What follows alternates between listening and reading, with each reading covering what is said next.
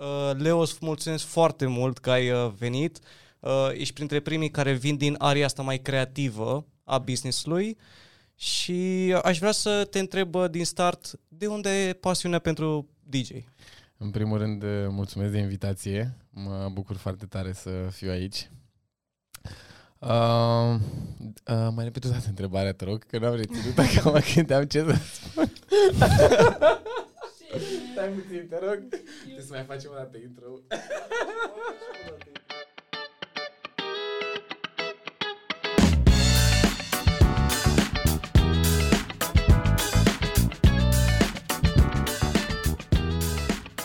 Bine ați venit la un nou podcast Business Room. Invitatul de astăzi este nimeni altul decât uh, Leonard, fondator Acut Concept, un bun prieten de-al meu și un DJ extraordinar pe partea de uh, muzică electronică underground. Uh, Leo, îți mulțumim că ai venit. Te salut, dragul meu. Bună seara la toată lumea.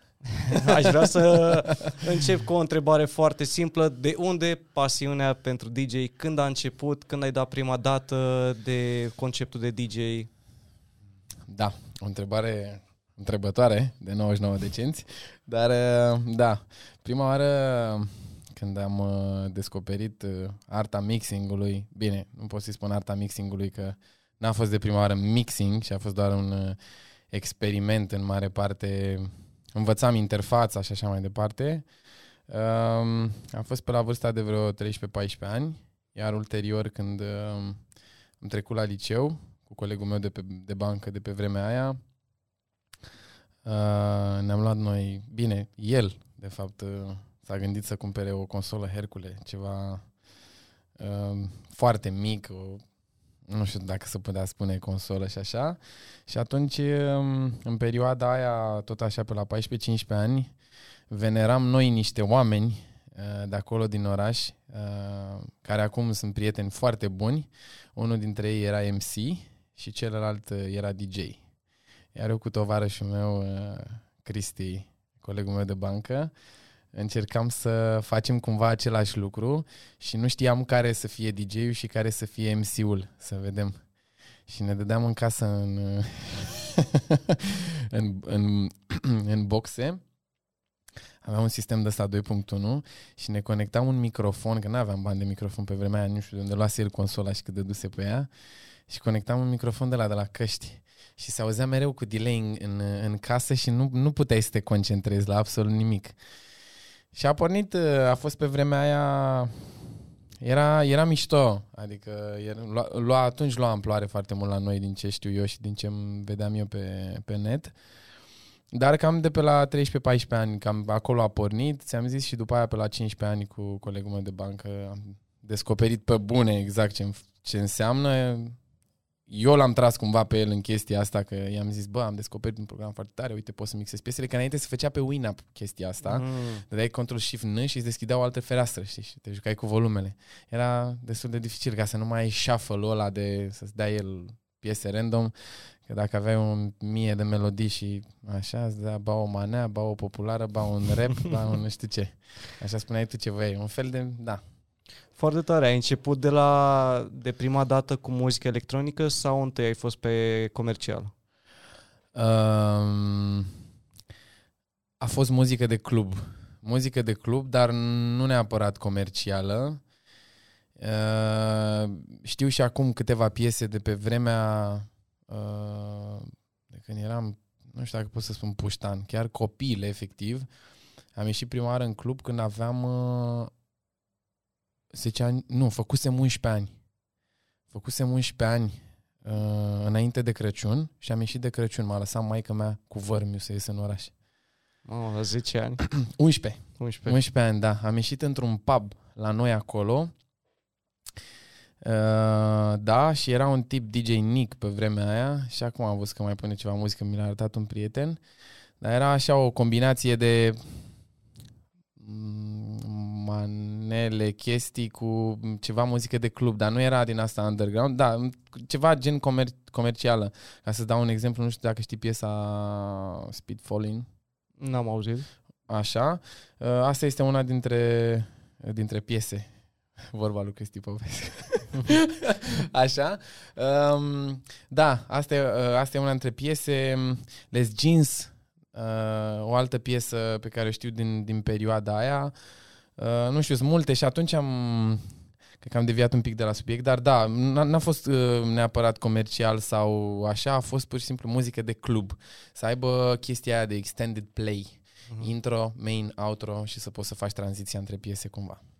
Ok, cum s-a dezvoltat mai departe pasiunea ta? Ai început de la muzică de club, cu MC, cu una alta. Uh, și asta a fost la 13-14 ani. Da. Mai departe, cum ai reușit să începi să monetizezi treaba asta? Sau care a fost experiența ta care a dus la monetizarea primei uh, piese, I guess? Oh, asta s-a întâmplat destul de târziu. Uh, am descoperit eu pe vremea aia, uh, nu mai știu dacă ori Fruity Loops, pro, uh, un software de a produce muzică pe care l-am arătat ulterior și colegului meu de bancă, unde el a și produs o piesă, eram noi clasa 10 sau 11 și mi se pare că a vândut-o către Deepside DJs cu vreo 3 sau 400 de euro și atunci am avut noi așa o altercație din asta că mă frustrasem eu foarte tare, că deși eu am fost ăla care l-a tras cumva în chestia asta, eu, na, mă așteptam cumva să zică și el, bă, vezi că acum am descoperit cum să produci și nu știu ce și a făcut așa cumva pe ascuns, da, whatever, nu mai contează. sau cel puțin așa mi-aduc aminte. Așa, dar uh, foarte târziu uh, s-a întâmplat să monetizez. Uh, pe vremea asta pasiunea s-a dezvoltat. Bine, eu întotdeauna am fost așa un nebun de asta de muzică, pentru că acasă eram cu sistemele de sunet, să pun boxele, să se audă surround, să nu știu ce, să am telefoanele, când o puneam pe maică mea să-mi cumpere, erau care mai de care cu niște difuzor, să am căști, să... când eram mic mergeam cu bicicleta și aveam, dacă știi tu, player, uh, des la portabil, uh-huh. mi spune. Apăsai pe un buton, se deschidea, băgai CD-ul. Ah, genul de Walkman. Da, ceva de genul și îl prindeai la gaica de la pantaloni. da, și mergeam cu el pe bicicletă, doamne, băteam uh, orașul în lung și în lat, cât mă țineau bateriile la ăla. Da, și asta zic că cumva s-a dezvoltat uh, pasiunea asta pentru muzică, făcut și niște dansuri la un moment dat uh, cu niște prieteni de prin oraș. Da, uh, iar demonetizat, uh, demonetizat a fost foarte târziu, chiar cred că primii bani pe care i-am făcut din, uh, din muzică au fost în uh, 2017 final. Da. Acum da. 5 ani. Cam așa, da, primii uh-huh. bani din muzică. Dar așa, îți dai seama, mult, mult timp a fost bedroom DJ la modul ăsta, partiuri, vile, mi-aduc aminte cu drag că și acum râdem că na, e ceva evoluție de atunci și până acum. Uh, am fost odată la, uh, la munte la o vilă și am, uh, am mixat. Mm. Clasic, ca pe atunci când am început, că nu aveam bani descule de unde să cumpăr. Și am mixat pe laptop tot așa cu degetul pe trackpad. Mi-am pus pe un aragaz. Am coborât chestia care vine peste ochiurile de la aragaz. Am pus laptopul acolo. Aveam o boxă ceva care se auzea destul de bine, o conectasem în laptop și mixam acolo, se auzea bine. Se auzea bine boxa doar până la mine, că ce trecea de spatele meu nu mai auzea nimeni. Oricum toți stăteau la o masă, erau vreo 10, 15, 11 acolo, 10, ceva de genul ăsta. Și toți erau, eu eram cu spatele la ei și ei erau cu spatele la mine. Dar eu băgam muzică, frate, că ce să faci. Și da, cam asta, asta, cam asta a fost uh, încep, astea au fost începuturile, că erau uh, house villas parties și uh-huh. chestii de genul ăsta și uh, bedroom DJ în mare parte. Și uh, permitem să-ți mai zic încă o fază foarte amuzantă. Am fost la niște prieteni acasă în, uh, în dormitor la ei. Erau patru băieți, comandaseră pizza, se jucau FIFA și eu puneam muzică. Ma, ce imagine! Îți dai seama. Deci erau pe canapea. Whatever, n-are rost să-ți explic, stau pe canapea, erau cu manetele în mână, se jucau chestia asta și eram așa cumva mai într-un colț. Tot un sistem din ăsta, dacă mișcam cumva un pic consola sau să zici, dădeam un pic în volum și se mișca ăsta, era și o problemă la cablu, că pârâia la un moment dat și el trebuia să-l pun într-o poziție, dădeam încet. Uh, uh, nebunie. Nebunie, dar e frumos, știi? Mie îmi place foarte mult că ai avut încă de la început, de când erai copil, cumva atracția spre sunet. Da, da, da. Și tu mai departe ai dezvoltat într-o pasiune care astăzi uh, te-a adus undeva într-un loc foarte mișto. Da. Uh, cum te-ai simțit când ți-ai luat primul bani? pe chestia asta? Uh, m-am simțit foarte bine, îți dai seama, încă pe vremea aia nu știam ce înseamnă să câștigi bani din muzică, oricum am perceput-o întotdeauna ca pe joacă, deși mă vedeam uh, punând muzică la puhoi de lume, ca să zic așa, uh, până să-mi iau inima în dinți și să zic, bă, sunt all in muzică, uh, nu, nu, nu le simțeam... Uh, nu îi vedeam cumva, adică nu le simțeam valoarea, știi? Era o chestie din joacă, hai că s-au mai făcut niște bani, that's it. Dar uh, după, când ești o în asta și vezi că trece luna și nu-ți intră salariul ăla, nu mai așa. Dar s-a simțit foarte bine, cred că am luat ceva în jur de 100-150 de lei. Bo. și mai știi contextul? Da. Nici pe aia nu am vrut să iau. Contextul îl știu foarte bine. Era a doua mea petrecere, că la prima m-am dus așa, că trebuia să, gen, să fiu testat cumva. Mm-hmm. A fost a doua mea petrecere și m-am dus cu o consolă pe care mi-am permis să o cumpăr uh, dinainte să fiu testat, ca să zicem așa, mă pregătisem cumva din timp, aveam o consolă și eram la mm, un club pe care Victoriei, un beci din ăsta și când am băgat uh, cablurile în consolă, au pocnit boxele. am pus muzică vreo 10 minute și am zis, ba... 15 uh-huh. minute, ceva de genul am pus muzică, m-a supărat, de seama, am roșit, am început să transpir, am ieșit afară și am stat un pic pe la intrare și încasam bilete, puneam brățări, chestii genul ăsta. Și da. Dar aia... ce te-a făcut să zici asta? Adică ce, ce te deranja? De ce ai avut reacția nervoasă? Pentru că nu știam încă să pun pe playere. Uh, nu știam încă să pun pe playere și mi-era cumva teamă. Uh, era pentru prima oară când eram într-un club care era destul de mișto, uh, sunet foarte mare, niște uh, cule profi. Eu aveam o chestie de jucărie pe care dădusem vreo 900 de lei și cu un laptop, îți dai seama. Nici nu prea era, nici nu prea era loc la pupitrul ăla acolo, spațiu destul de înghesuit, cu cabluri, cu laptop. N-aveam să pun laptop și până la urmă m-am enervat și am zis, bă, eu până nu vă să pun pe playere, nu mai gata, de la înceapa măsii de, de laptop, nu mai și consola oricum. Adică aia e o chestie pe care, nu știu, să pui muzica acasă, așa, dar nu să te duci cu ea la evenimente, că ești de te faci mhm. mai rău de râs. Eu nu știam pe vremea neapărat, știi? Deși îmi făceam treaba cu ea și puneam muzică bine, dar, uh, na. Și după ce te-ai dus să pui bilete, să încasezi banii, A te-ai mai okay. întors? Da, m-am îmbăt și m-am distrat cu lumea până dimineața. Mi-am câștigat banii aia, nu pot să zic că chiar s-au câștigat 100% pe muzică, dar sincer acum dacă ar fi 150 de lei pe 15 minute, pentru cineva care e la început e o sumă foarte bună. Care a fost cea mai importantă lecție pe care ai învățat-o din experiența asta? Din experiența asta? Uh-huh. Hmm. Că nu trebuie să grăbești lucrurile. Uh, deși uh, prima petece la care ți-am zis că fusesem testat și a ieșit super ok, uh, și acolo am avut o mică problemă, ca să zic așa, pentru că softul pe care îl foloseam era unul free Uh, nu aveam nici pe vremea aia bani să-mi iau ceva cu licență și așa. Softul pe care îl foloseam era free și trebuia să-i faci tot felul de combinații, input, output, nu-mi dădea mereu ce trebuie și aș trebui să mă fi, să mă fi învățat de prima oară cu chestia asta și să mă fi apucat să fi învățat pe playere și să mă duc pregătit acolo, dar m-am dus din nou cu consola și na.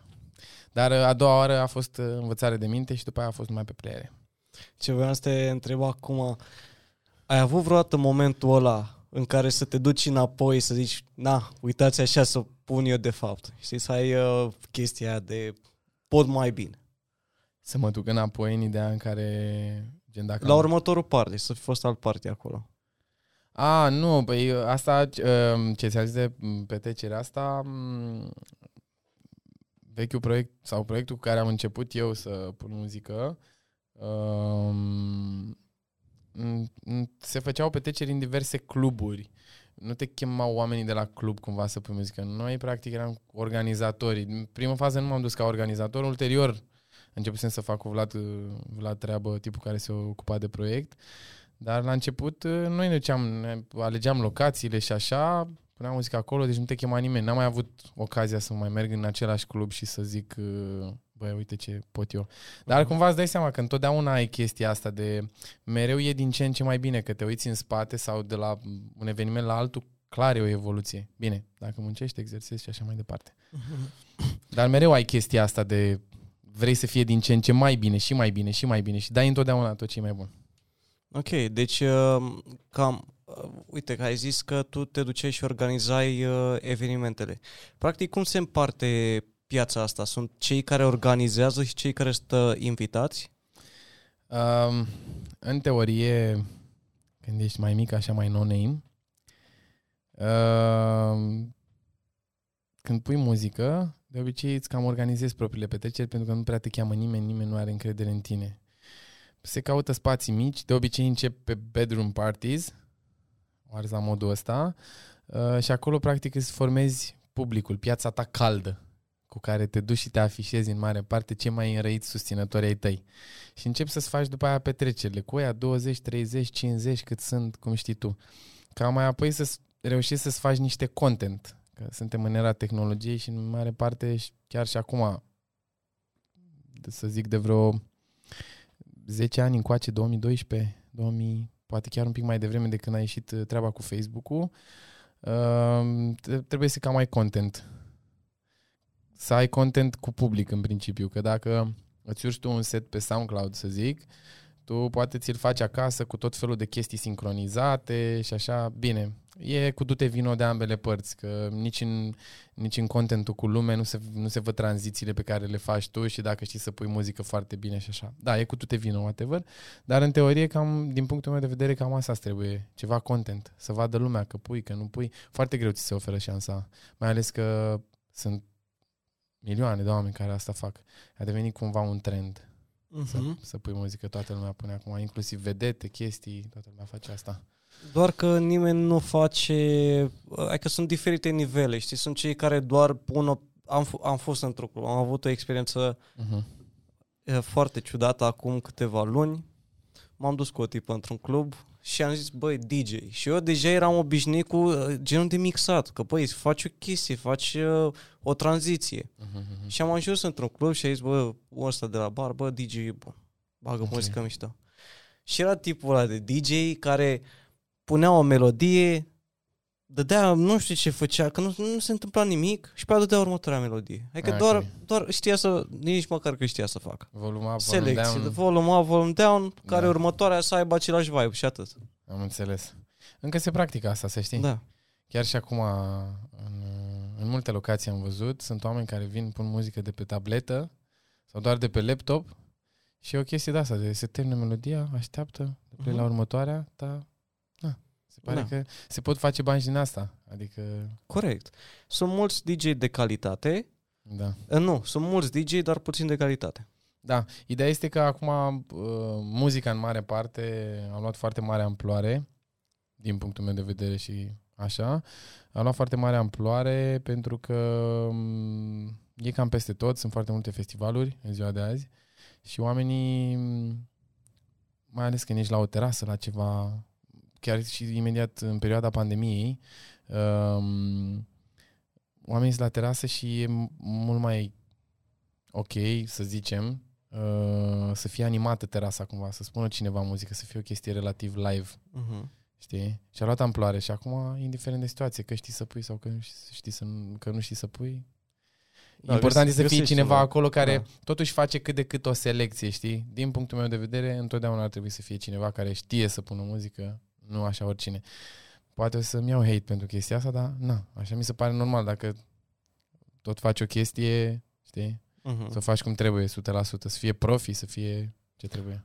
Și acolo se vede diferența între cei care pun pasiune și cei care fac asta doar pentru bani și că pun muzică și li se pare o chestie ușoară. Da, nu cred că la cei care nu știu să pun neapărat muzică, nu știu să zic că e neapărat pentru bani, că de ce mai multe ori când am auzit nu sunt scoruri de astea mari. Mai mult de fan, își cheamă prietenii, mm. mai mult o distracție de genul ăsta. Dar fac și bani cu asta. Dar, repet, nu sume foarte mari sau uh-huh. whatever. Mai puțin uh, relevant lucrul ăsta, dar ți-am zis, din punctul meu de vedere, consider că cel mai bine ar fi să fie cineva apt acolo să-și facă treaba 100% cum trebuie. Uh-huh. Îmi place foarte mult uh, povestea pe care o ai în spate, că încă de mic ai avut chestia asta pentru sunet, după aia te-ai dus într-un bedroom cu prietenul tău, ați făcut o chestie, Mhm. aia te-ai dus într-un club, ai văzut pentru prima dată cum e după ceva timp Da, și ai zis ceva de un proiect, de un proiect. de un proiect. Primul proiect pe care l-ai avut în care organizai uh, petrecere. Da, nu organizam eu, ți-am zis la, la început când m-am dus acolo, pur și simplu am intrat, um, aveam job pe vremea aia și la jobul respectiv eu mă cam ocupam să pun muzica în magazin, cam într-un magazin de haine. Și a venit uh, un nou coleg și a auzit ce muzică puneam în magazin. Bine, nu te gândi că puneam uh, nenorociri de alea să-ți sară inima din piept. Era tot uh, genul de underground, de astea mai puțin ascultate? Cumva, da, un deep house oriental, mă duceam pe zone de genul ăsta, ceva, nu neapărat lounge. Cafe de Anatolia, uh, Ce, ceva de Buddha genul. Bar. Ceva de genul Masters at Work, dacă Mhm. știi. Nu, scuze. Sau cred că și Masters de, at, uh, at Work sau mai era ceva Maestro del Ritmo. Erau niște seturi de genul ăsta okay. care Ok. mergeau bine în magazin, știi? Erau un pic antrenante, te țineau în viață și a venit colegul ăsta și mi-a zis, băi, eu trebuie să te duc pe tine la niște petreceri. Mai ieșisem la petreceri, dar uh, mi-a povestit el pe vremea aia s- niște petreceri private, mișto și a sunat bine din prima, știi? Și de altfel chiar niște petreceri foarte tari la vremea aia, se întâmpla prin, uh, mai știu, 2016, da, 2016 și m-am dus uh, atunci la prima petrecere, m-am îndrăgostit pe loc foarte tare, mm, așa, și la un an distanță am pus muzică cu ei, în Ah. concept. Ce tare. Da, și se organizau petreceri private, dar, repet, uh, cel puțin cred că prima jumătate de an nu, nu cred că m-am implicat în organizare mai deloc. Eram doar, făceam deschiderile pentru ei, că erau, pe vremea aia erau patru, și am apărut al cincilea, după care au început să se certe ușor, ușor. Uh, nu, scuze, eram patru, era, uh, stai că mă încurc. Erau trei și cu mine patru, că unul deja plecase. După care a mai plecat unul la nicio lună după ce am intrat eu și am rămas trei. Și abia când am rămas trei, am început să fac parte din organizare, că nu prea am... Cei vechi se mai ocupau de organizat chestii și așa. Și după aia am început să intru și eu pe partea de organizare cumva. Dar până atunci nu făcusem nimic. Nu mai știu exact ce voiai să mă întreb legat de organizare și de primul proiect. Voiam să te întreb doar de primul proiect, că ai zis că a fost și voiam să te întreb ce s-a întâmplat cu primul proiect uh, per ansamblu. Ah, cu primul proiect, na, au existat certuri ca peste tot, îți dai seama, și la un moment dat ni s-au despărțit drumurile pur și simplu, că așa a fost să fie, îți dai seama, n-aș, n-aș vrea să intru să-ți dau detalii acolo din, uh, așa că nu e, nu e drăguț, dar în teorie îți dai seama, de la certuri pornesc uh, lucrurile Întotdeauna. astea. S- Uneori, știi, energiile nu sunt compatibile. Unii vor Da, ceva, da, da, alții da, vor da. altceva. Nu ar trebui să ajungă la ceartă, dar ok, băi, tu vrei așa, hai să mergem fiecare Da, pe ne-am- drumul nostru. Exact, ne-am strâns mâna ca niște oameni maturi, evident, și fiecare și-a fost de drumul lui. Eu Mhm. mi-am și schimbat cumva un pic stilul muzical, nu prea mai eram în, în filmul ăla acolo și îți dai seama, am dus pe treaba mea gen. Mhm. Ok, ce s-a întâmplat după proiect? După proiect, um, probabil, asta dacă nu mă înșel, ne-am despărțit. Ne-am despărțit. Ne-am văzut de treaba fiecăruia, fiecare și-a văzut de treaba lui. Prin uh, imediat, uh, cred că după primele două săptămâni din noiembrie și la nicio lună am pus prima petrecere uh, pe uh, propriul concept pe care l-am lansat, cu alte cuvinte, Acut Concept. Acut concept. Da, ok. am, că- pus, am pus prima petrecere la nicio lună, înainte de ziua mea de naștere. Am pus-o pe 14 decembrie 2018. A fost prima petrecere într-un club în care, vai de mine, vai de mine. Mm, Da, era... Rău? Da, rău de tot.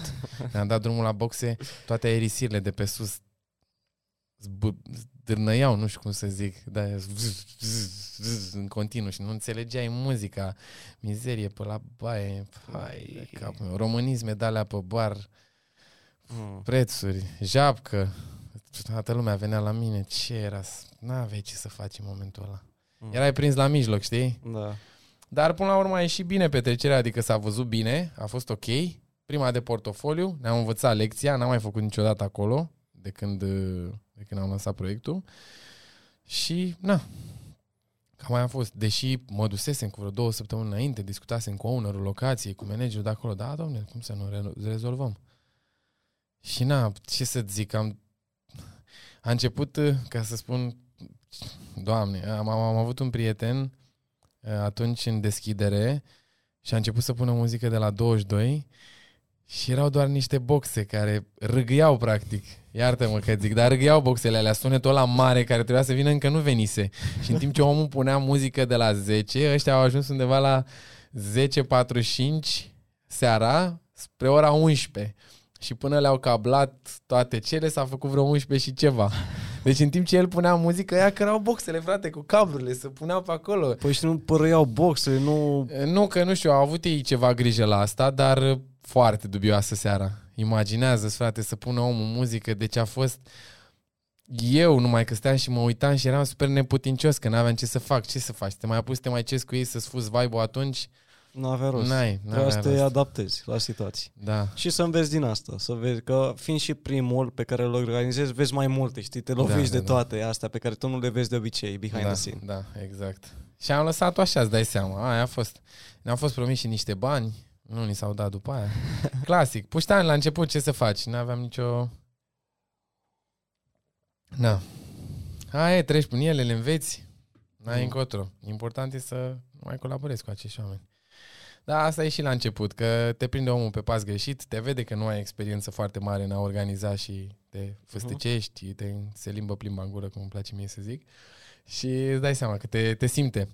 Vulpoiul bătrân care e de mult în Horeca și știe chestii de genul ăsta, te ia instant. Uh, În mare parte la început uh, trebuie să te aștepți sau, na, dacă se uită cineva dintre oamenii, printre oamenii care vor să se apuce de organizat uh, petreceri sau chestii de genul ăsta, pregătiți-vă să fiți arși în prima fază, dar cum ai zis și tu, te învață niște chestii cât de cât, măcar la ce să fii atent. Exact.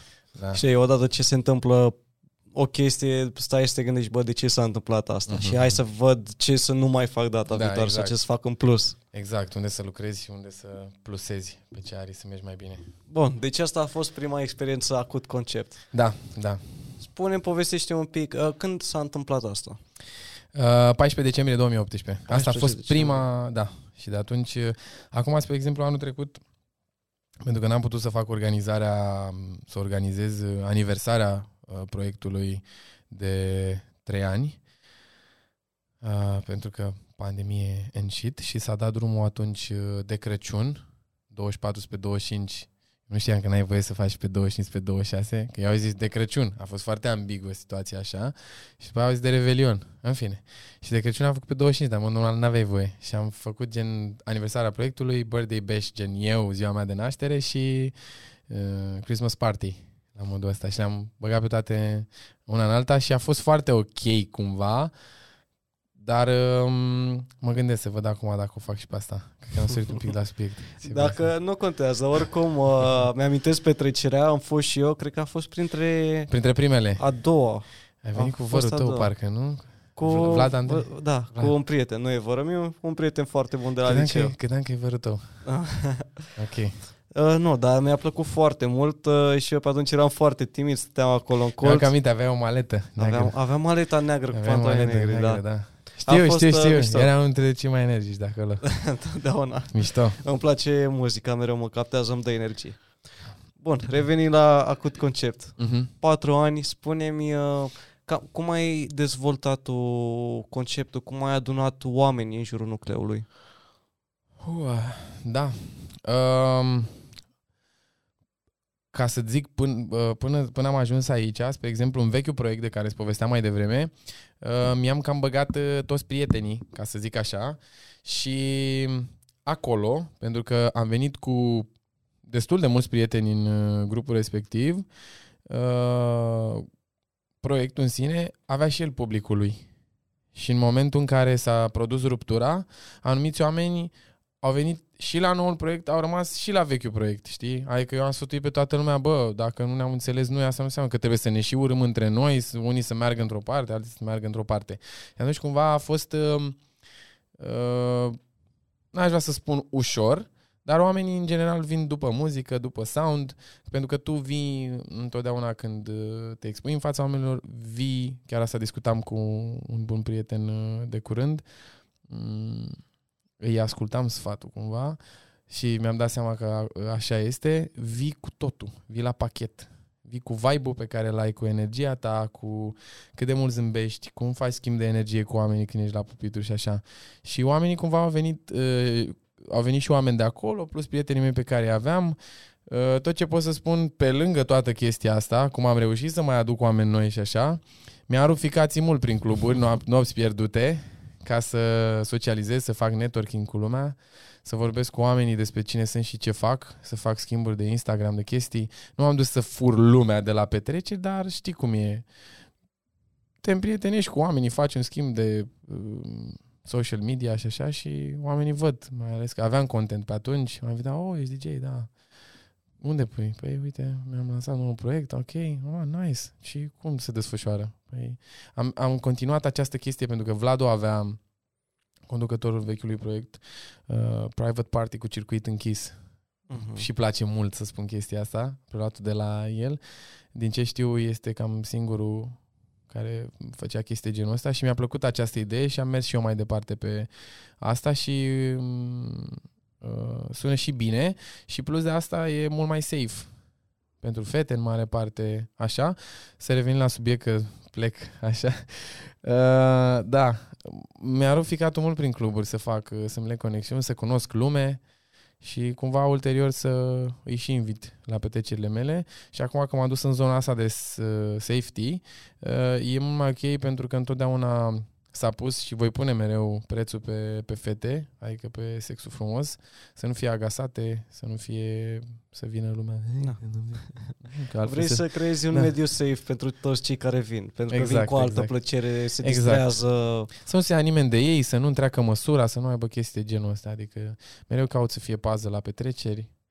Și oamenii sunt, uh, sunt aleși cumva, adică știm cine intră și cine exact. iese. Exact. Eu știi foarte bine, tu știi regula, o să, na. Există acea listă care se face la intrare, fiecare cu numele lui, ai venit, ți-ai spus numele, poți să intri. Altfel, nu e cazul. Și e, e mult mai bine așa, pentru că zici tu selectezi clientela și poți să selectezi numai uh, energia bună, pozitivă, pentru că este un lucru foarte important, mai ales uh-huh. când ai mulți oameni care ascultă aceeași melodie e foarte important și ca energia lor să fie la fel, să fie pozitivă, pentru că adaugă. E, da, e da, pachetul da. complet. Uh-huh, Adică, pe lângă faptul că uite, tu vii cu pachetul tău complet cu vibe-ul, dar trebuie să vină și oamenii Bineînțeles. cu pachetul. Și atunci ei vin cu vibe bun, fix de la o chestie de genul ăsta, că, cum ți-am zis, știu ce se întâmplă acolo. Știu uh-huh. că mhm. sunt safe și atunci vin super uh, dezvolți, dacă pot să spun așa, și vin pur și simplu să tați pe distracție. Și cam mai e. Tu când vorbeai cu oamenii să îți promovezi ăsta, conceptul, proiectul, uh-huh. care crezi că a fost elementul determinant? Adică pe ce ai pus și mai mult accentul? Fix pe asta cu private și cu safety. Pe asta puneam mereu. Și așa a fost. Uh-huh. Asta odată și uh, ideea de family.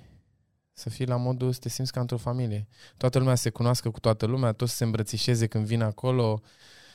Ei poate în mod normal, nu știu, în restul timpului nu prea se întâlnesc sau au o prietenie, dar prieteni doar pe Facebook cumva. Știi? Sau erau doar în grupul pe care îl făcusem eu pe Facebook, pe care l-am și acum.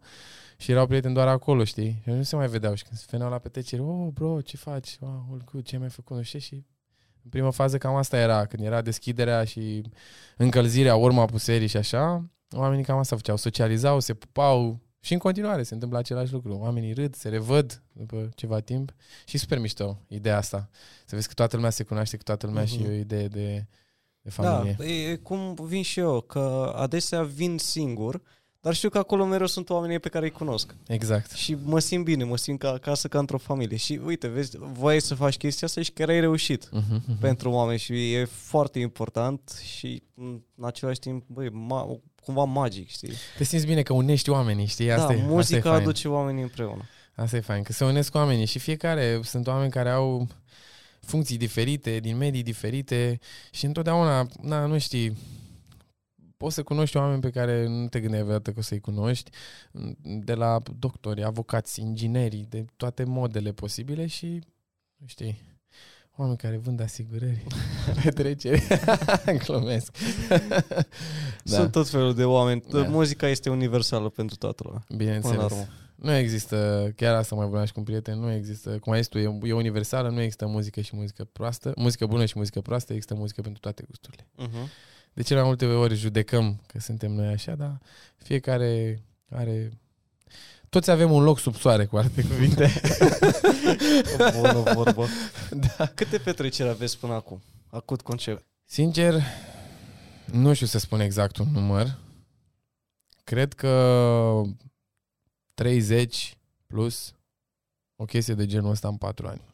Chiar de curând uh, am terminat uh, prezentarea conceptului cu un bun prieten care m-a ajutat să o fac și din ce numărasem noi pe acolo erau 30-33, o chestie de genul ăsta, cam așa. Cum ai, uh, acum, după asta 33 de petreceri, cum vezi tu evoluția de la prima petrecere până acum? Uh, este o evoluție. M-au cam dat uh, anii ăștia de pandemie în spate, 2020 și 2021, n-am putut să mai fac mare lucru. Ne-am cam tot ascuns așa prin... Știi cum era? Trebuia să mănânci, frate, că n-aveai încotro. Da, okay? și fiind uh, singura ta sursă, cam trebuie da, să te da, Da. Nu voiam să mai iau job, pentru că știu foarte clar din perioada în care aveam joburi și așa, veneam acasă după 8-9 ore de muncă sau de prin trafic sau ce făceam, era horror să te apuci să mai selectezi tu muzică sau să te mai gândești să mai faci ceva. Nu, era oribil. Și atunci cumva trebuia să te ascunzi. Na, a fost greu, a fost foarte grea perioada aia și cumva m-am plafonat într-o oarecare măsură. Am luat și o rezidență care și aia m-a plafonat un pic. Se întâmplau chestii, era ok, era o stabilitate cumva, dar în același timp te plafonează, rămâi mm-hmm. acolo. Trebuie să ai grijă cu chestia asta cu rezidența, dar în teorie a fost o evoluție destul de bună.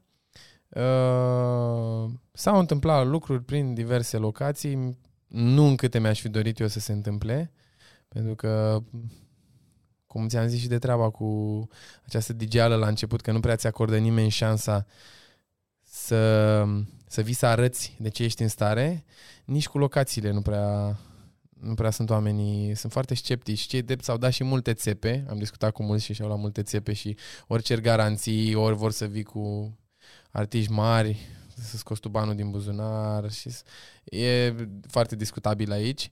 Dar uh, cum ziceam, nu s-au întâmplat în atât de multe locuri încât mi-aș fi dorit eu. Încât mi-aș fi dorit eu. Ok. Uh, mă bucur că ai spus asta, că voiam să te întreb.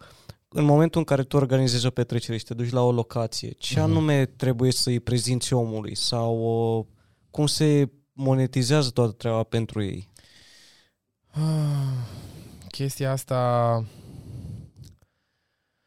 În primul rând trebuie să ai niște materiale pe care să le arăți omului cumva să-i sporești încrederea că strângi niște lume, că el nu deschide locația pentru tine degeaba, dar și asta e mult spus, ca să fii la modul deschid, deschid locația pentru tine degeaba.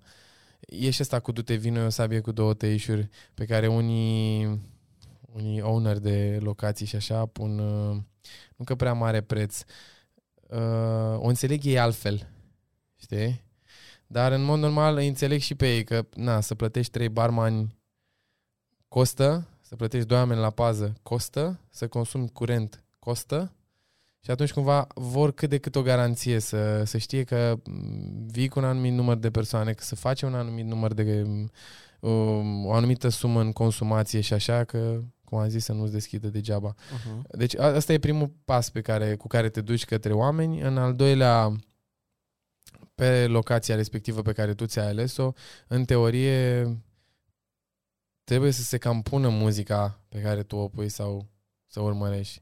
În, uite, să dau un exemplu, sunt anumite cluburi de minimal, unde doar asta se pune, doar genul ăsta de artiști se cheamă și sunt oameni care uh, organizează petreceri cu muzică techno, acid techno, hard techno, progressive house, gen zona asta și nu o să aibă niciodată intrare în cluburile astea. Și automat atunci, na. Adică asta e al doilea lucru, soundul muzical să fie omogen cumva, să fie același lucru.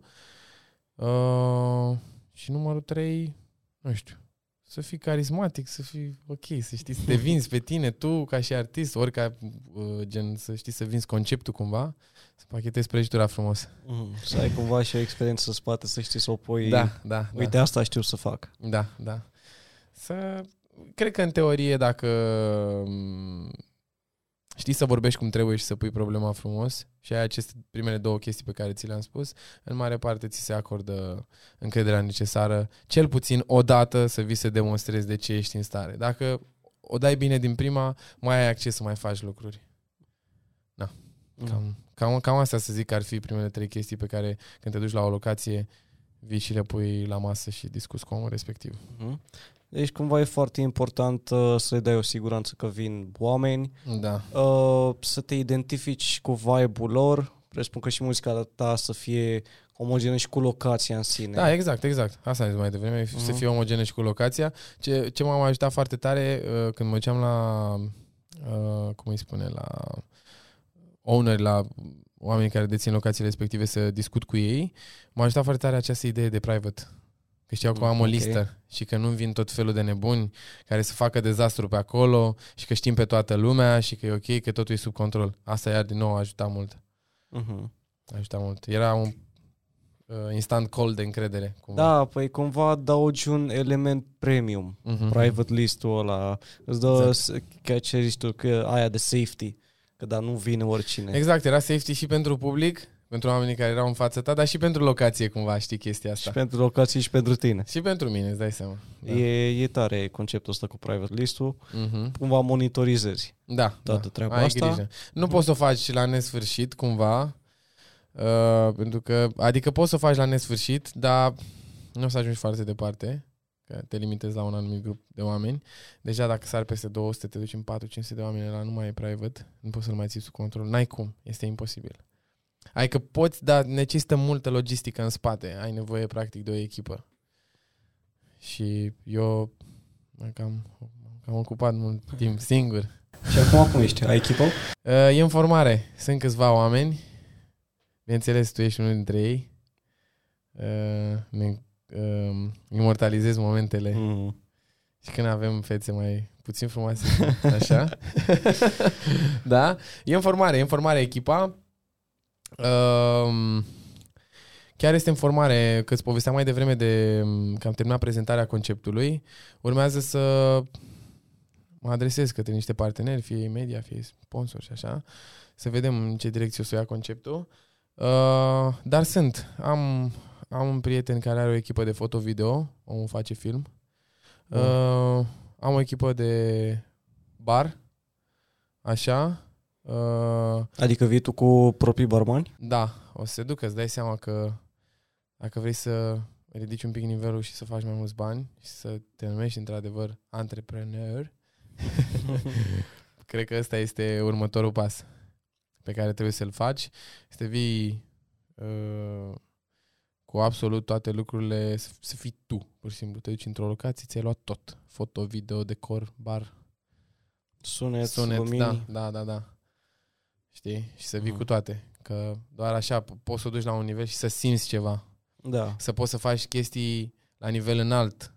Să ai bani, să ai bugete, să, să chemi artiști internaționali. Altfel așa la 200 de persoane, ce bani să faci?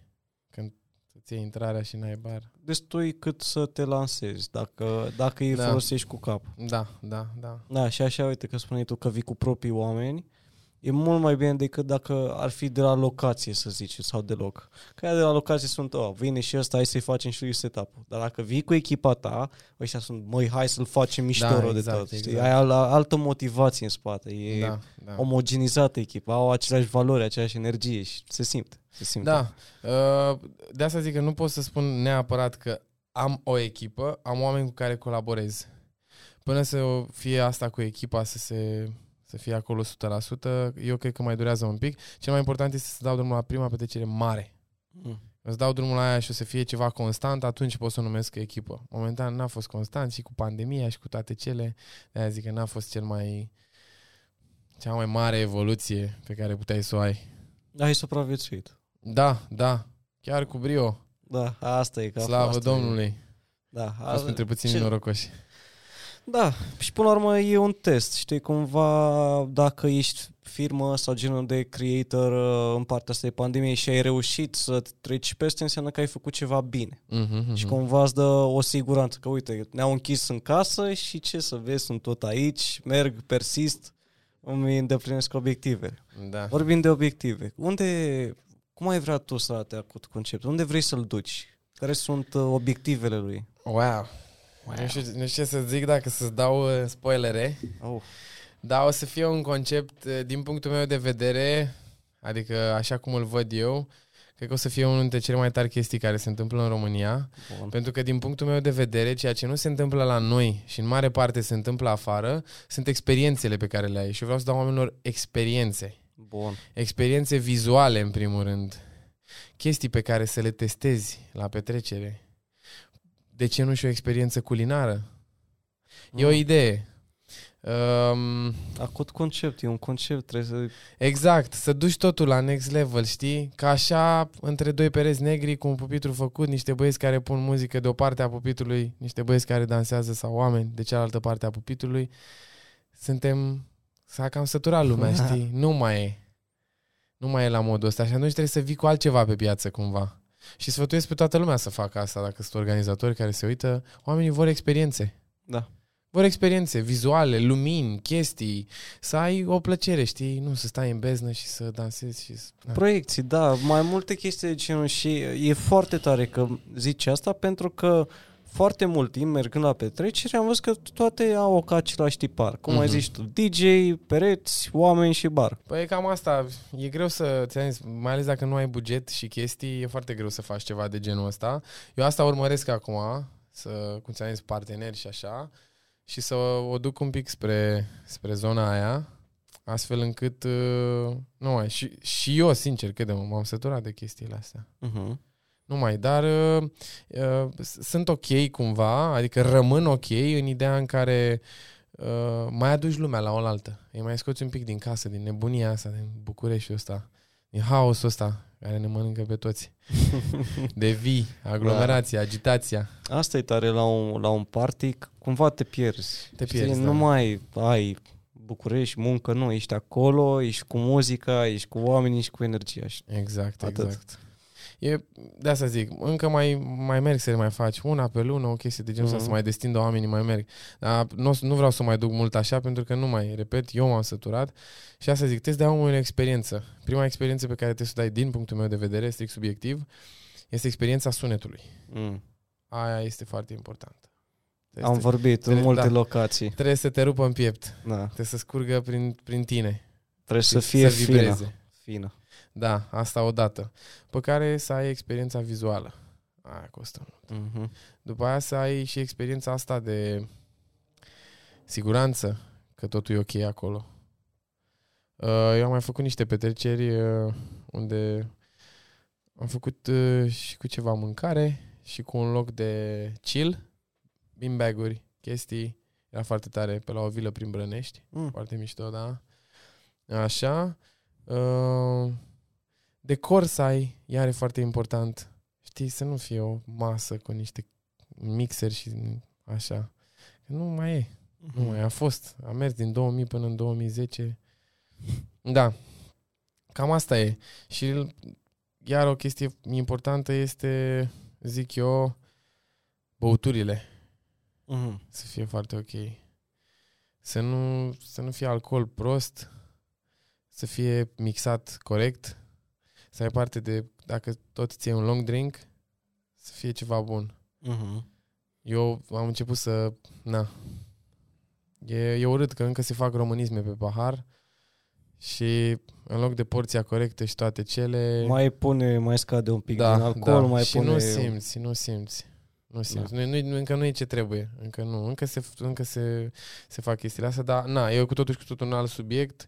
E păcat că încă se întâmplă în anumite locații, că e potențial și ți-l pierzi. Dar uh, cine suntem noi să învățăm oamenii să-și facă business? Normal. Știi ce e cel mai important? Noi, în momentul în care îl facem, să ne ținem de el și să le oferim oamenilor ceea ce merită. Bineînțeles. Chiar dacă nu câștigi mai mulți bani, câștigi mai mult respect. Bineînțeles. uh, iei energia de la oameni, nu știu, e, e altfel, e o împlinire mai mișto decât a banilor. Da, bineînțeles. Banii să fie ultima problemă cumva. Da. E- Da, eu zic că e foarte important și aspectul ăsta și cu băutura. Cine, ți, cine ți-o dă, cum ți-o face. Și uite că tot vorbeam de faptul că sunt foarte multe și că unele nu mai merg. Cum ți se pare că ajută piața asta căutarea de noi talente? A, aici mă duci într-un subiect unde e o frustrare mare pe interior. Noile talente, din păcate, nu prea se caută.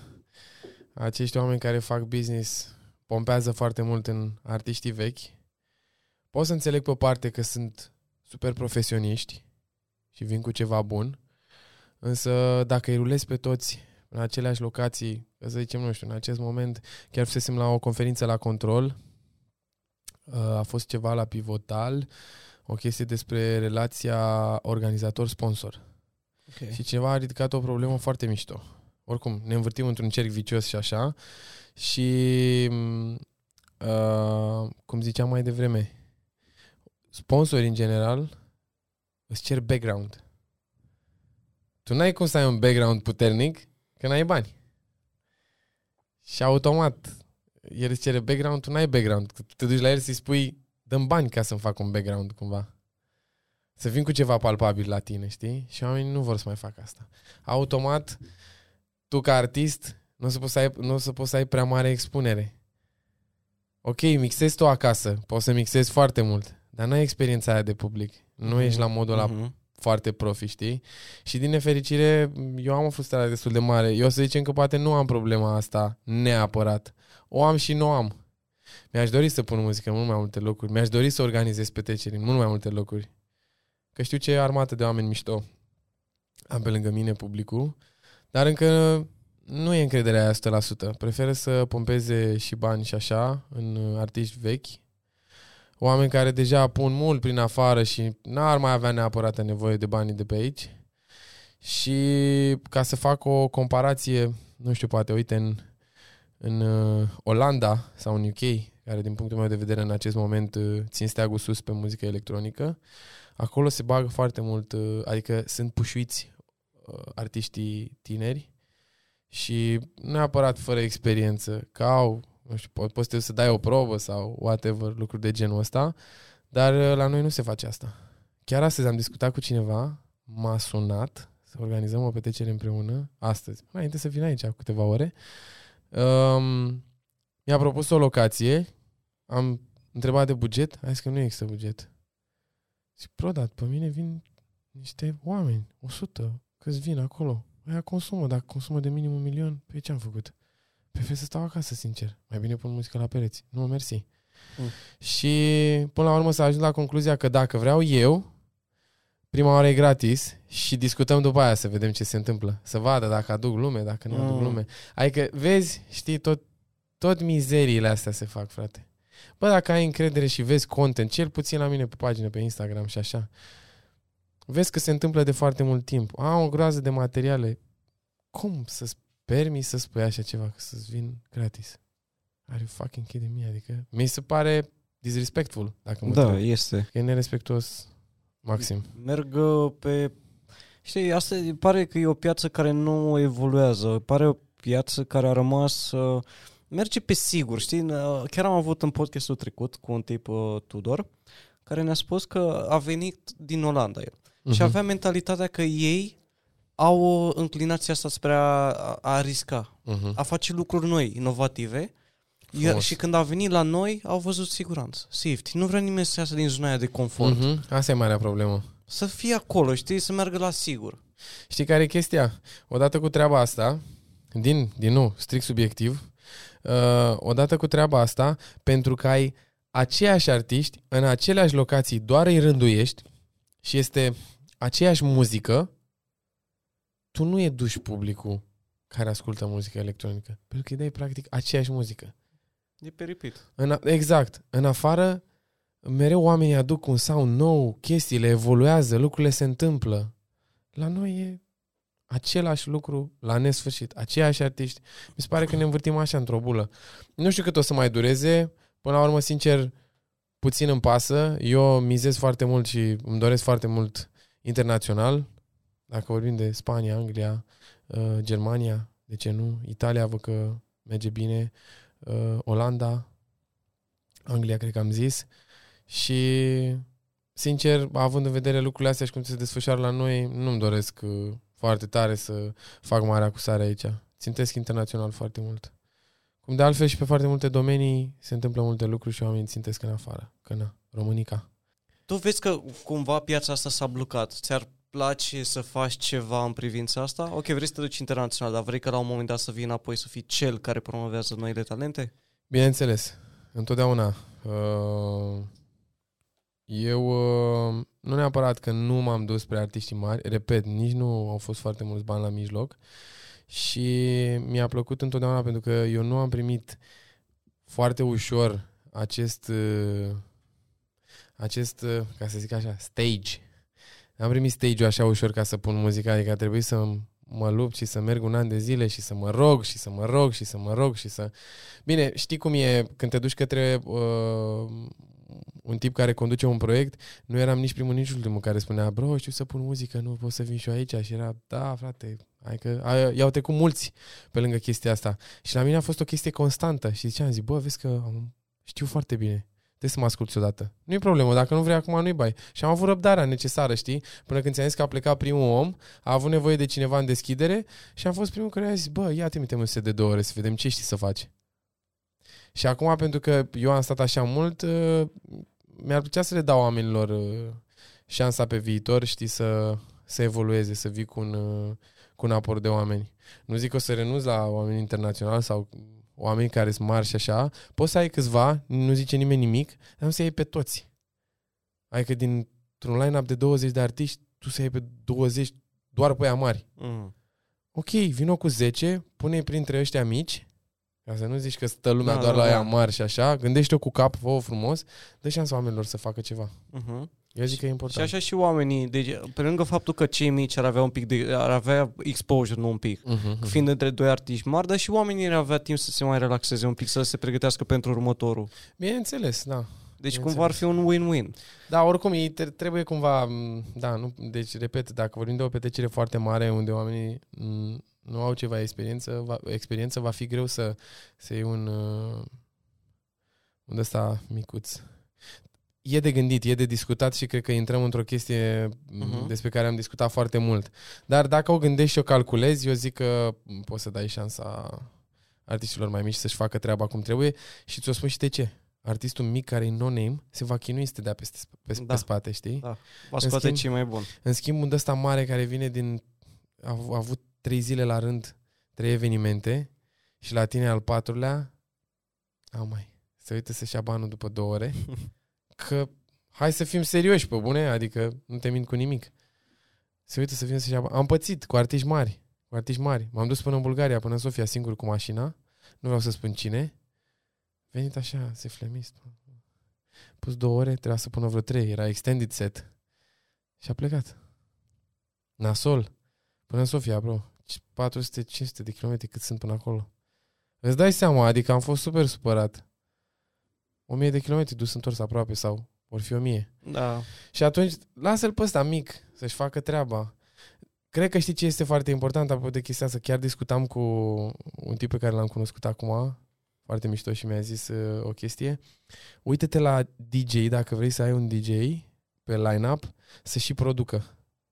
Mm. Ăla care nu produce, nu prea e all-in ăla care produce clar vrea să facă carieră acolo și atunci ăla va fi mult mai serios decât ăla care nu produce. Deci cred că, da, acum discutând și cu tine, uh, realizez că un pas foarte important este să și produci muzică, nu doar să mixezi. Că așa de mixat tot cine poate să lege două piese. Da. Ok, deci... Înțelegi de uh, desubturile cumva. Da, pentru, cumva vii cu propriul tău, știi, cu ceva propriu. Că o piesă poți să o mai auzi mixată de 100 de ori. Exact. Dacă vii cu ceva al tău, e nou. Da, e... bine, și ca producător, de cele mai multe ori e greu să spui piesele când le asculti în studio de o mie de ori și stai și da, lucrezi la ele. E cam greu să... Dar până la urmă, whatever, nu asta e important. Ți le pui exact cum ai zis tu, vii cu ceva nou, vii cu sound-ul tău cumva. Sau măcar înțelegi de desubturile muzicii. Mm. Știi ce înseamnă o gamă? și mixezi pe ea, whatever. Sunt, din nou, sunt multe chestii, multe detalii pe care le-aș da, dar n-aș vrea să te bag în asta, că nu cred că e cazul. Dar uh, cred cu tărie că trebuie să fii și producător. Să ai niște, un 2 ani de produs. Nu poți, nu poți să spui că produs 2 ani, că primii 2 ani nu sunt de produs, sunt de experimentat. Până mm. îți definești stilul, până te regăsești într-un anume sound, um, până vorbești cu foarte mulți oameni, până te uiți la o groază de tutoriale pe net, până afli foarte multe chestii, durează. Și aia doi ani, în teorie, sunt cam de experimentat. Nu poți să-i numești mm-hmm. produs. Adică eu primii doi ani n-am, n-am, n-am nicio piesă. N-am nicio piesă de acum doi ani. Okay. Adică le am, dar nu, nu fac nimic cu ele, nu mă mai regăsesc, erau cu totul și cu totul altceva. Durează cel puțin 2 ani din punctul meu de vedere până să ajungi să-ți formezi o bază, ceva pe care poți să construiești. Ok, deci uh, practic faptul că ești trebuie să fii atât DJ, da. să mixezi, să fii și producător, este cumva pasul spre internațional. Da, da, da, da, de ce nu? Și dacă mă întrebi... Te întreb. De ce mă întrebi? um, sfatul meu pentru oameni care vor să se apuce să pună muzică în, în primă fază, cam așa e mersul. Te-a pus să pui muzică, după care începi să produci. Foarte rar am văzut oameni care să producă muzică și după aia să apuce să, să pună și muzică. Sunt producători de trap, rap și așa, care ei sunt doar producători la bază și nu pun muzică, ok, uh-huh. acolo înțeleg, dar pe zona asta de uh, tranziții și muzică electronică și așa, în teorie, ce am văzut eu în mare parte, balanța înclină către cei care se apucă să pună muzică și după aia să producă. Și atunci sfătuiesc oamenii care vor să se apuce să pună muzică, primul cel mai important pas este selecția. Nu știu să faci tranziția. Să selectezi foarte multă muzică, să găsești tot ce îți place ție, dar să fie muzică omogenă. Și abia apoi să te apuci să o mixezi. Nu să te apuci să mixezi, să știi să faci o tranziție, să pui o tobă pe tobă și să zici, oa, tare. Și să fie două chestii total diferite, să fie o discrepanță între muzică, între piese, gamele să nu fie bune, piesele să fie două genuri, două sounduri diferite, două genuri diferite atunci nu faci nimic. Degeaba. Mm. Poți să stai tu să mixezi, să te găsească bățurile. Nu faci. Selecția e cea mai importantă prima oară. Și apropo de ce spuneai înainte, da, selecția cumva trebuie să și lege, trebuie să fie o continuitate, exact. trebuie să fie un fir logic. Și un dar film. În, și fină. Și um, spuneai înainte că să fi, întâi să pună muzică și după aia să producă. Probabil că se leagă asta foarte mult de tranziții de ceea ce înseamnă tranziții, uh, să simți, uh, să vezi reacția omului în momentul în care tu faci chestia aia. Da, da, exact. E cumva exact. o experiență pe care tu o aduni. Exact, exact. Cum uh, reușești să-ți propagi uh, produsul? Tu ca producer de muzică, cum reușești să duci o piesă undeva să o știi și oamenii, să ducă cumva internațional? Uh, și aici e o întreagă nebunie. Din nou, revenim la social media Cred că pentru un artist uh, Instagram-ul, să zicem în 2022, rupe. Asta este aplicația de booking, practic. Și cam prin asta te faci cunoscut. Facebook-ul a cam rămas așa pentru evenimente. Nu mai putea să faci evenimentul acolo și să-l linkuiești pe Instagram, uh-huh. pe story cu link, whatever. Da, nu prea, nu prea mai e relevant. Că poți să ai 500 de oameni pe eveniment și să-ți vină 100 și poți să ai 50 și să-ți vină 250. Deci este irrelevant. Um, Instagram este aplicația de de booking pentru DJ și cam acolo trebuie să lucrezi. În mare parte faci piesa, ceri feedback. Am avut piese pe care le-am făcut în două zile, am avut piese la care am stat mai bine de jumătate de an, poate chiar un an, stau pe ele. Uh, cer feedback, dar uh, cel mai important este tu să fii mulțumit de piesa aia. La început n-ai cum să fii mulțumit, cum ziceam, în ăștia doi ani nu ai cum să fii mulțumit nu trebuie să te grăbești să arunci cu piesele în online, alea pe care le faci. Ca un bun prieten uh, uh, m-a sfătuit uh, la început, bă, nu te apuca să dai cu ele. Că tu poate acum ești entuziasmat că ai făcut, că ai terminat, nu știi dacă e masterizarea piesei foarte bună. Și ajungi să riști să arunci 40 de piese pe o platformă, maxim să ai una bună dă cineva de tine, te aude cu aia bună și când îți intră pe platformă pe profil și vede că 40 sunt varză, uh-huh. stai nici măcar follow nu primești. Adică omul ăla nu se uită la tine pentru o piesă. Și atunci stai, rumegă la chestia asta, fă să sune cât mai bine, cât mai perfecte, cât mai așa, astfel încât, că m-ai întrebat cum îți propagi produsul, astfel încât când te adresezi către alți oameni, ca așa îți propagi produsul în teorie. Dacă piesa e foarte bună, pe stilul tău muzical trebuie să cauți anumiți artiști mari în mare parte ei primesc demo-uri de la piesele tale. Le cer mail-ul, faci tu un mail drăguț acolo, îl trimiți, aștepți să spună piesa sau să nu ți-o pună. E un three win, dacă îmi permis să zic. Odată ești tu câștigat dacă omul spune piesa artistul mare, pentru că ai expunere prin el.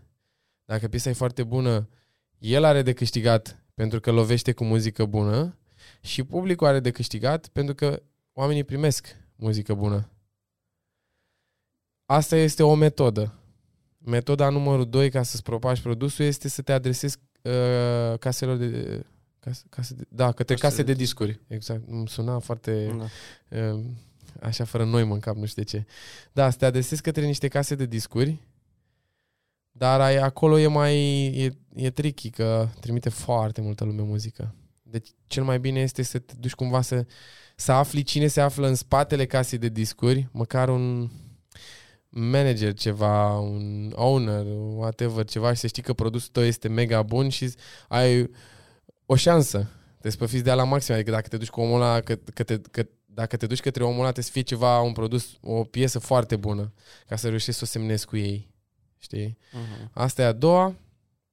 Și al treilea lucru, cred că prin propriile forțe, organizându-ți petrecerile, să ai content făcut, filmări de la de la spate, le știi foarte uh-huh. bine, clasicele sau din spate spre față, cu, cu publicul care reacționează la piesele tale. Asta e niște filmări bune, content bun. Astfel încât, uh, din nou, cu ele te poți adresa către oameni, artiști mari și atunci dacă piesele sunt bune, înseamnă că și vibe-ul din sală o să fie bun și o să-ți accepte, o să accepte piesele și atunci o să urmezi fix drumul ăla pe care ți l-am zis mai devreme. Uh-huh. Poți să te adresezi după aia către case de discuri, să fii la modul, băi, uite, am avut suport din partea artistului nu știu care, la la la la la la. Nu vrei să semnăm asta? E bine, face nițel ravagii. Da, Zic cumva că... numele artistului ăla mare ți aduce beneficiu. Că uite, ăsta mi-a pus mie muzica. Da. Și da. mai și fiind muzica produsă de mine. Uh-huh. Deci da, acum văd cum uh, faptul că ești un producer poate să-ți aducă, de fapt nu, te e cumva necesar ca să treci în parte de internațional. Da, și după aia poți să te adresezi către organizatori de evenimente. Poți să te duci către ei. Băi, uite, eu ăsta sunt, asta fac, eu am petrecele mele aici un pic micuțe, ăștia mari îmi pun muzica asta. Aș putea să vin și eu. Bine, aș putea să vin și eu, e nasol spus. Nu, nu vrei să spui asta. Da, Încerci să, să gândești o tehnică, să te vinzi cumva. Asta faci. Și propriul tău șef. Să-ți gândești mm. fiecare mișcare. Nu mai ești la... Nu, nu vine ziua de 10 sau 15 și vine salariu. Trebuie să-ți cauți da. evenimente, trebuie să te duci în stânga, în dreapta, telefoane, mail-uri, non-stop, networking. Fix de ce-ți povestea mai devreme. Să-ți găsești evenimente, să, să discuți cu tot felul de uh, manageri care de care mai diferiți, ca să nu zic altfel care mai de care cu, petre- cu pretențiile lui. E tricky. E, e, tricky. e un business foarte complex de ceea ce îmi povestești tu. Este, este. Este și în domeniul ăsta creativ, uh, care cumva e și mai greu. Uite, că ai zis tu cum e piața acum, că nu, nici nu te încurajează foarte mult, ceea ce da. în, întotdeauna mi se pare o prostie când o piață, oricare ar fi ea, nu încurajează pe cei mici. Că aia mici aduc ceva nou, întotdeauna. Da. Așa, dacă rămâi cu cei vechi, o să rămână totul la fel, nu se schimbă nimic. Da, dar ca în oricare business există și eșecuri. Poți să-mi spui câteva eșecuri pe care le-ai avut tu? Sau poate nu neapărat eșecuri, nenorociri, dar seri mai puțin bune. Da, au fost. Au fost nimic de zis. Au fost seri cu puțini oameni. Au fost uh, serii în care am ieșit gaură mare, mare de tot. Bine, mare de tot raportat la bugetul pe care l-am eu sau la câștigurile pe care le am eu, îți dai seama. Pe care le aveam atunci, scuze. Da? Uh, au fost serii în care uh, în care am ieșit gaură, serii în care s-au întâmplat lucruri, o să-ți povestesc o, o seară în care am primit un coș de gunoi pe pupitru. Am fost. Ai fost? Am fost. Mamă, trebuie să o povestesc pe asta. Povestesc. Așa, stai. Uh, au fost... Uh, da, da, da, da, da. Coși de gunoi cu apă. Îți povestesc imediat. Um, au mai fost serii în care prima seară de petrecere a fost fail. Am pornit de la fail, da, efectiv. Da? Aia a fost, ăla a fost primul fail pe care l-am dat. Nu pot să zic că am pornit cu stângul, dar au fost niște chestii de, pe care le-am învățat. Um, da, a fost o, un unde ți-am povestit de petrecerea cu beanbag-urile și așa, o vilă la Brănești, foarte mișto de altfel, acolo am ieșit gaură. Am fost furat de barmani, am fost furat de niște băieți care în care am avut foarte mare încredere. A trebuit să plec în Ibiza într-o vacanță la o zi sau două distanță și am zis la modul am avut încredere foarte mare într-un tip și am zis, bă, ia tu toți banii, fă calculele, gândește-te și conceptul meu. Nu știu ce naiba a fost în capul meu când am făcut chestia asta. Ei și-au împărțit bani între ei, au ieșit gaură minim și am ieșit cea mai mare. Oh. Da. Că mi-a zis, bă, știi, mama lui ăsta are niște ceva probleme și zic, da, frate, da, am fost trei în organizarea acestei petreceri. Toți să împărțim gaura să fie în mod egal. Ia banii de unde nu sunt după aia. Mm. Am ieșit ceva, cred că gaura atunci undeva la 1000 de euro. Uf, Da. Tu, ei mai puțin. Da, e mai puțin. Eu am ieșit undeva la mm, 150 de euro, o chestie de Ah. genul ăsta. 150-200. Deci, da, gaura a fost pentru toți. Deci, în sine, evenimentul a fost o gaură. Da, evenimentul în sine a fost o gaură. De ce? Nu au venit uh, uh, numărul de persoane la care noi ne așteptam. Ne așteptam undeva la 200, au venit 100 și un pic. A trebuit să plătesc uh, un autocar Pentru? pentru că am vrut să iau lumea din București, să duc autocarul astfel încât oamenii să nu conducă uh, băuți și așa. Mhm. Și mulți au ales, deși era un preț mic, dus întors, nu știu ce s-a întâmplat cu ei. A, nu voiau să vină la ora la care venea autocarul. Ah, ok. Eu am vrut să fie ceva la modul când începe primul om care are deschiderea, să, să aibă și public. Știi, să nu... Și una e când vin toți odată, altfel e vibe-ul. A, după aia când vine ei pe rând, se trezește unul la două noaptea, să vină, să se urce în taxi. Dubios. Și am zis, bă, există o plecare, uh, una, o plecare spre uh, vilă, spre locul, spre locație și una la o întoarcere. Și oamenii nu au fost așa receptivi, a trebuit să plătesc în a. Bătusem palma cu omul ăla și așa. Mhm. Uh, și au apărut tot felul de cheltuieli neprevăzute după aia. Da. Cum ar fi? Nu știu, lăzi de bere, bar mobil, Au. da, amenzi cu poliția. A venit Ah, poliția de vreo ok. trei ori. Da. A Și- fost tot acum, o? Da, da. Măcar a fost petrecerea mișto cu oameni? Da, petrecerea, da, foarte tare. Petrecerea uh, a ținut, uh, a început la 4 după amiaza, să zicem sâmbăta, și s-a terminat duminică la 10 dimineața. Oh, 12 și cu 6, 18 ore a ținut petrecerea. ai avut și after. Cumva da, cumva da. A fost, uh, a fost uh, măricel line-up-ul, toată lumea mi se pare că a avut câte un slot de 4 ore. Foarte tare. Aș repeta oricând. Nu în locul ăla, pentru că vine poliția și nu cu oamenii ăia. Da? Și a, deci ăsta a fost un fail și acolo mi-am dat seama să... Na. O mai ieși în freze ce să Mhm. faci. Și a mai fost um, acum de Crăciun, că îți povesteam mai devreme de 25 decembrie, că n-aveai mă ce să-i faci lui ăla. Nu. N-aveai ce să-i faci că el dacă suna undeva, era nasol pentru noi. Dacă fi apărut vreo poliție pe acolo, că tu în mod normal n-aveai voie să faci petrecerea aia, știi?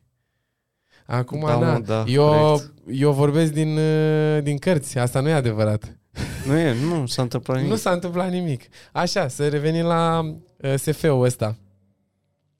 A venit uh, în mod... Bă, am făcut greșeala să las pe cineva care nu era pe listă.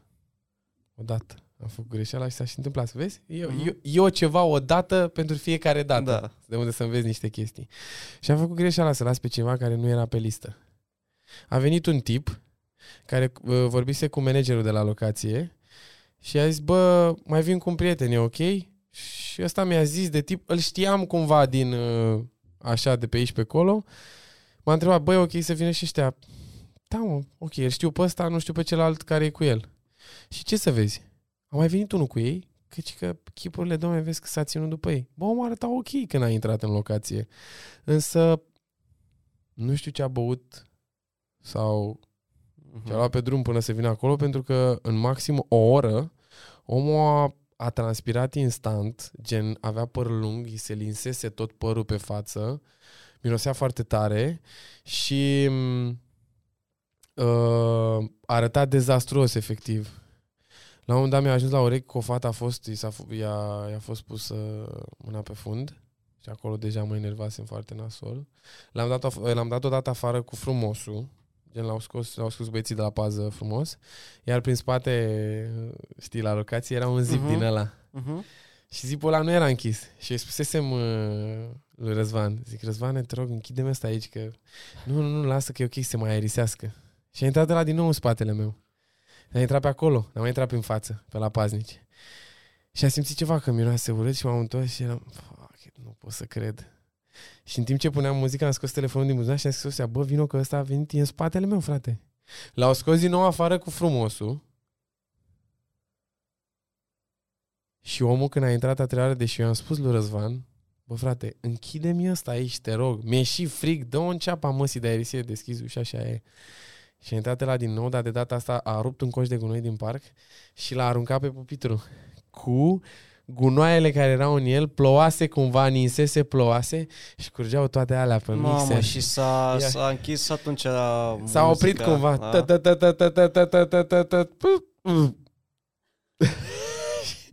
Era patru jumate dimineața. Mamă, deci a fost horror, efectiv. Eu nu știam, nu știam ce să fac în momentul ăla. Omul îți dai seama că a luat-o la fugă, adică nu l-a mai prins nimeni, oameni de la pază au ieșit după el. Cumva am tot căutat să aflăm cine este, încă nu știm exact, toată lumea se face că nu știe, nu l-am mai văzut, eu îl voi cunoaște odată pe tipul ăla. S-au plătit niște bani pe curățarea sculelor după nu mai mergea tempo după aia zici că puneam pe plăci, te deam play la piesă și trăgeam de jocul ăla să o pun. Era volum up, volum down la un moment dat, că trăgeai de joc și te uitai să da. schimbi cât mai rapid, știi că sfugea piesa, nu mai mergeau alea cum trebuia. A fost nașpa, da. Da, un lucru frumos care s-a întâmplat și mi-amintesc că eu nici nu mă oprisem, mai că am văzut evenimentul și eram, băi, ok, ce e de făcut acum? Că nu poți să oprești petrecerea. Da. Dansezi în continuare. Băi, și eu începusem acolo să dansez în continuare. Și la un moment dat a început toată lumea să aplaude, să... Adică, știi, Ce puteai să mai faci, da? toată lumea a încurajat, știi, a fost o energie de asta fantastică care s-a creat atunci. Da. Nu pot să zic, acum tu m-ai întrebat de fail. Asta a fost mici failuri. Petrecerea în Mici. sine n-a fost fail, că a ieșit tare rău Da. de tot. Adică filmările vorbesc de la sine. A fost Mhm. tare rău. Dar așa, failuri, eu, nu știu ce să zic. uh, Ce failuri am mai avut? Nu, nu mai vine nimic în cap acum. Ah, a mai fost un fail uh, undeva la o locație de pe Victoriei. Um, anul trecut în septembrie.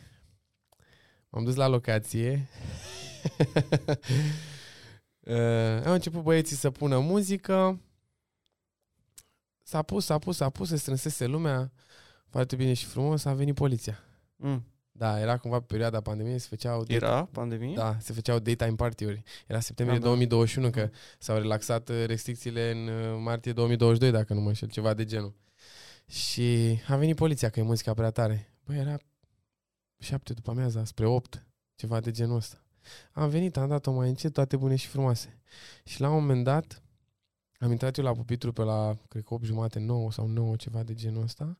Se strânsese, era din ce în ce mai multă lume. Și oamenii au acolo o schelă din asta în locație și era un copil mic. Eu nu știu ce căuta copil mic acolo. Copil mic vorbesc 5-6 ani. Pe schelă? Da, frate. Bine, sunt niște scări și un loc sus unde poți dansezi sau whatever. Și a căzut din cap de, de acolo un fel de, cum să zic, avea 2 metri și. A căzut în cap, frate, pe o masă și a rămas fără respirație, preț de câteva minute. Vai. Toată lumea s-a panicat, îți dai seama, nebunie mare. A rămas copilul fără respirație, dă întoarce pe parte. Nu, nu mai respira, efectiv, nu mișca. Și la un moment dat și-a revenit whatever, au sunat ăștia la poliție, a venit smurdul, i-au pus gutieră de aia copilului la gât. S-au sunat ăștia să-l bage la spital, să-i facă un computer tomograf, să vedem dacă a pățit copilul ceva. Poliția a doua oară, știi? A venit din nou să investigheze ce s-a întâmplat. Care a fost problema? Mami și tati stăteau la bere. Erau la masă, copilul se juca pe acolo. Nu înțeleg ce să cauți un copil acolo. În același timp, nu înțeleg nici pe cei de la locație, de ce să lași? Noi aveam free entry, eram cumva, în teorie, doar puneam muzică, nu m-am ocupat de organizare. Eram la modul, am venit cu conceptul, lumea vine după noi, Mhm. uh-huh. cam that's it. Free entry. Și uh, a venit poliția a doua oară, whatever, și după aia a plecat poliția a doua oară, îți dai seama, din nou, de două ori am dat muzica încet, deja se stricase vibe-ul, lumea era așa și Da. așa. Și tot eu puneam muzică și inevitabil că după doi vine trei, a venit Ah. a treia oară, La ce oră? pe la 11, 11 și un pic, ceva de Deja genul. se terminase în teorie, da? Da. Și când au văzut oamenii poliția, deja, un, unul dintre bodyguards foarte, nu vreau să spun cum, a venit a țipa la, băi, dă băi muzica. băi." Mm. Și am zis, bă, da, mă, dar puteai să vorbești și frumos. Păi tu m-ai auzit? Ok, dude. Ce era să zic? Doi pe doi omul. Eu. Na, nu m-a făcut lumea că nu-i cazul, evităm. Și am dat muzica mai încet, lumea deja era, stăteam. Și îmi face polițistul semn, vină puțin. Și am zis, vorbiți cu mine? Gen, vorbiți cu mine? Și imitam așa, pe buze vorbeam de la distanță. Da, da, cu tine, vină. bă. Wow. Managerul de acolo plecase, mă, de la locație. Ei n-aveau cu cine să vorbească. Barmanii, ce să zic, că ridicau nume. Nu știu, domne, că noi aici muncim. Mai dăm cu apă. Da. Și vine la Cine ești tu și ce faci aici? Păi știți cum e perioada asta pandemiei, ne mai exersăm și noi mâna. Aha, așa ți exersezi tu mâna aici, da. Dă-și mie un buletin. I-am dat buletinul. Bă, nu pot să uit asta niciodată. Și un prieten care rămăsese pe acolo, e ceva prin armată, nu știu, whatever, o chestie de genul ăsta. Sau în pol- nu știu, în poliție sau în armată. Și ăsta era ceva de la poliția locală. Aha. Și vine tovarășul meu la el, la în timp ce scria datele, știi, de amendă, că caut eu acolo și nu știu ce. Vine asta și zice, Bună seara! Um, s- bună seara! Din nou, știi? Și la bună seara! Străiți, domnul sergent. Și ăla se uită la gradelul și zice, Așa mă vezi tu? Nu, mă, stai, cum e? Domnul ofițer, scuze. Străiți, domnul ofițer. Așa mă vezi tu, mă, pe mine, ofițer? Să zice, aoleu, îmi cer scuze, nu sunteți. Dar vă doresc să deveniți. Sănătate. și a plecat, mă. și eram, bro, nu, că mi-au amendă. Adică oricum mi-au, dar acum zic, mă umflă, îți dai seama. Și a plecat, zic, asta a fost cireașa de pe tort. Muzica, gen, era o piesă acolo lăsată, lumea a văzut că la mi-a datele, au plecat oamenii. Mhm. Și așa s-a terminat și failul nostru de petrecere. Bă, Nu mai o eram în experiență niciun- mișto, da. oricum. Mă, măcar am râs acolo, știi, la final. Că ce era să mai fac? Și nu mi-am luat amendă, că între timp, în timp ce l-am scris actele, s-a întâmplat această fază. Managerul de la locație a venit înapoi și a ieșit cu ăștia afară să vorbească, nu știu exact ce s-a mai întâmplat, că n-am primit nimic prin poștă sau așa, slavă Domnului. Dar după faza aia uh, cu tovarășii meu, mă înfunda bine. Lăsa pe amendă frumos. Pare rău, nu știu, dar îmi doresc să deveniți sănătate multă. da. Da, poate era sub ofițer și i-a făcut un compliment să devii ofițer. Crede-mă că era ăla nervos rău, nu accepta niciun compliment. Și căutăm noi acolo. Bă, de parcă zici că cine știe ce făceam rău. Ne distram, frate, până la urmă și cu COVID-ul vieții, da. Mm-hmm. În Mhm. fine, e altă, și asta altă discuție. Da, și asta a fost un fail.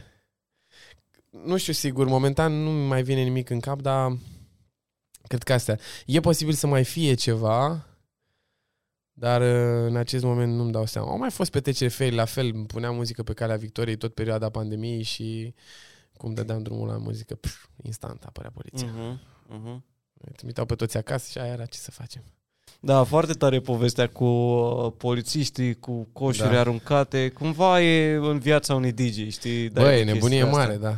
Fiind uh, tu ai contact cu atât de mulți oameni în uh, zona asta, cât bă, trebuie să fie 2-3 mai sclântiți. Bă, e greu să fii și organizator și DJ în același timp. Da. Că sincer, uite, o chestie pe care aș vrea să ți-o mai spun, este aia că tu, ca DJ și organizator implicit, au fost foarte multe dăți, mai ales la început, când, hai să zicem, poate nu aveam întotdeauna pază, făceam și pe paznicul, Mm. uh, puneam și să pun la baie, schimbam și șervețelele, One man show. Da. Puneam și muzică, stăteam și la intrare, puneam brățări. Uh, făceai de toate. Și în continuare încă fac multe Și încă chestii. faci, că da. n-ai ce să faci, frate. N-ai, că nu există buget. Ce să fac? De unde să... Mm. Uh, na, cam asta e. e. E greu. Trebuie să faci și promovarea evenimentului, să vorbești cu lumea, să inviți și lumea. Faci o sumedenie de lucruri și te consumă de energie, știi? Mhm. Trebuie să ai grijă și cu, cum am zis, pe bar să fie băutura de calitate, să nu te să nu fie oamenii făcuți, trebuie să te împarți în o mie de direcții. Da. E destul de, e destul de solicitant, așa ca uh, meserie, ca să zic așa. Că, na, m-am plâns și eu de jobul de 9-5, că nu mai vreau. Ia, tat, 24 din Ia. 7. Mai frumos, să știi. Bineînțeles Uite- că faci ce-ți place și nu o simți așa. Am ajuns uh, la stagiul ăla de, băi, nu mai există sâmbătă, nu mai există duminică, există doar următoarea zi. Da, Care trebuie să fie mai bună decât cea anterioară. da. Și atât de plăcut. Și nu mai stai că gata, a venit sâmbătă aia. Să vezi când te trezești de dimineață, ai meeting-uri prin oraș, mail-uri, telefoane cu ceea că te să suni, să te interesezi, să vezi. E, La mine acum e cumva și te să vezi ce se întâmplă și prin lume. Uh-huh. Ce muzică se pune, cum se Un pune. pic de scouting. Da, mult, dar vezi că e mult. Eu dacă intru pe telefon acum și mă uit la media zilnică, vezi să facem o probă, să spun, să vezi? Ia. Ia că stau pe telefon. Tu trebuie oricum să fii în online constant, să răspunzi, să dai, să... Actualizat ieri la 21.41. Medie zilnică, 9 ore și 5 minute. Wow. Să arăt la cameră, se vadă Arată, nu? arată, da, pot să confirm dacă se vede. 9 ore și 5 9 minute. ore și 5 minute. Da. It's huge. E mult. Cred că mi-arată acum pe săptămână. Și suntem vineri spre... Când suntem? Suntem joi E azi. Sâmbătă dimineață. Da. A, că am zis că o să apară. Ok. Da. Um, socializare 25 de ore 42 de minute, călătorii 10 ore 25 de minute, divertisment 4 ore 8 minute. Timp de utilizare total de luni până azi 46 de ore pe telefon. Bun. Instagram 18 ore jumate. Uh-huh. Grosul. Bro, Wow. da, este huge. Este huge. Acum mi-arată 21 de secunde că e trecut de pe ora 12 Da, și da, da. 1, așa. Și da, da, este huge. Cât stai de mult să faci counting, ce ai zis tu. Uh-huh. Digging pe muzică, să vezi ce fac alți artiști, concepte, să le urmărești, să stai să trimiți mesaje, Ce prinde, mail-uri. ce nu prinde. Da, Cum să trimiți... reacționează oamenii. E mult. E mult. Este huge. Gândește ce înseamnă din 24 de ore tu să stai 9 ore cu telefonul în mână. Mm. Azi, înainte să vin la tine, am stat o groază. Am plecat de acasă, nu știu dacă mi se mai văd ochii, sunt roșii, am uh, vase de sânge cumva sparte, fix de la uh, cu ochii în monitoare și în chestii și în laptop. Ia-ți o pereche de ochelari cu blue light.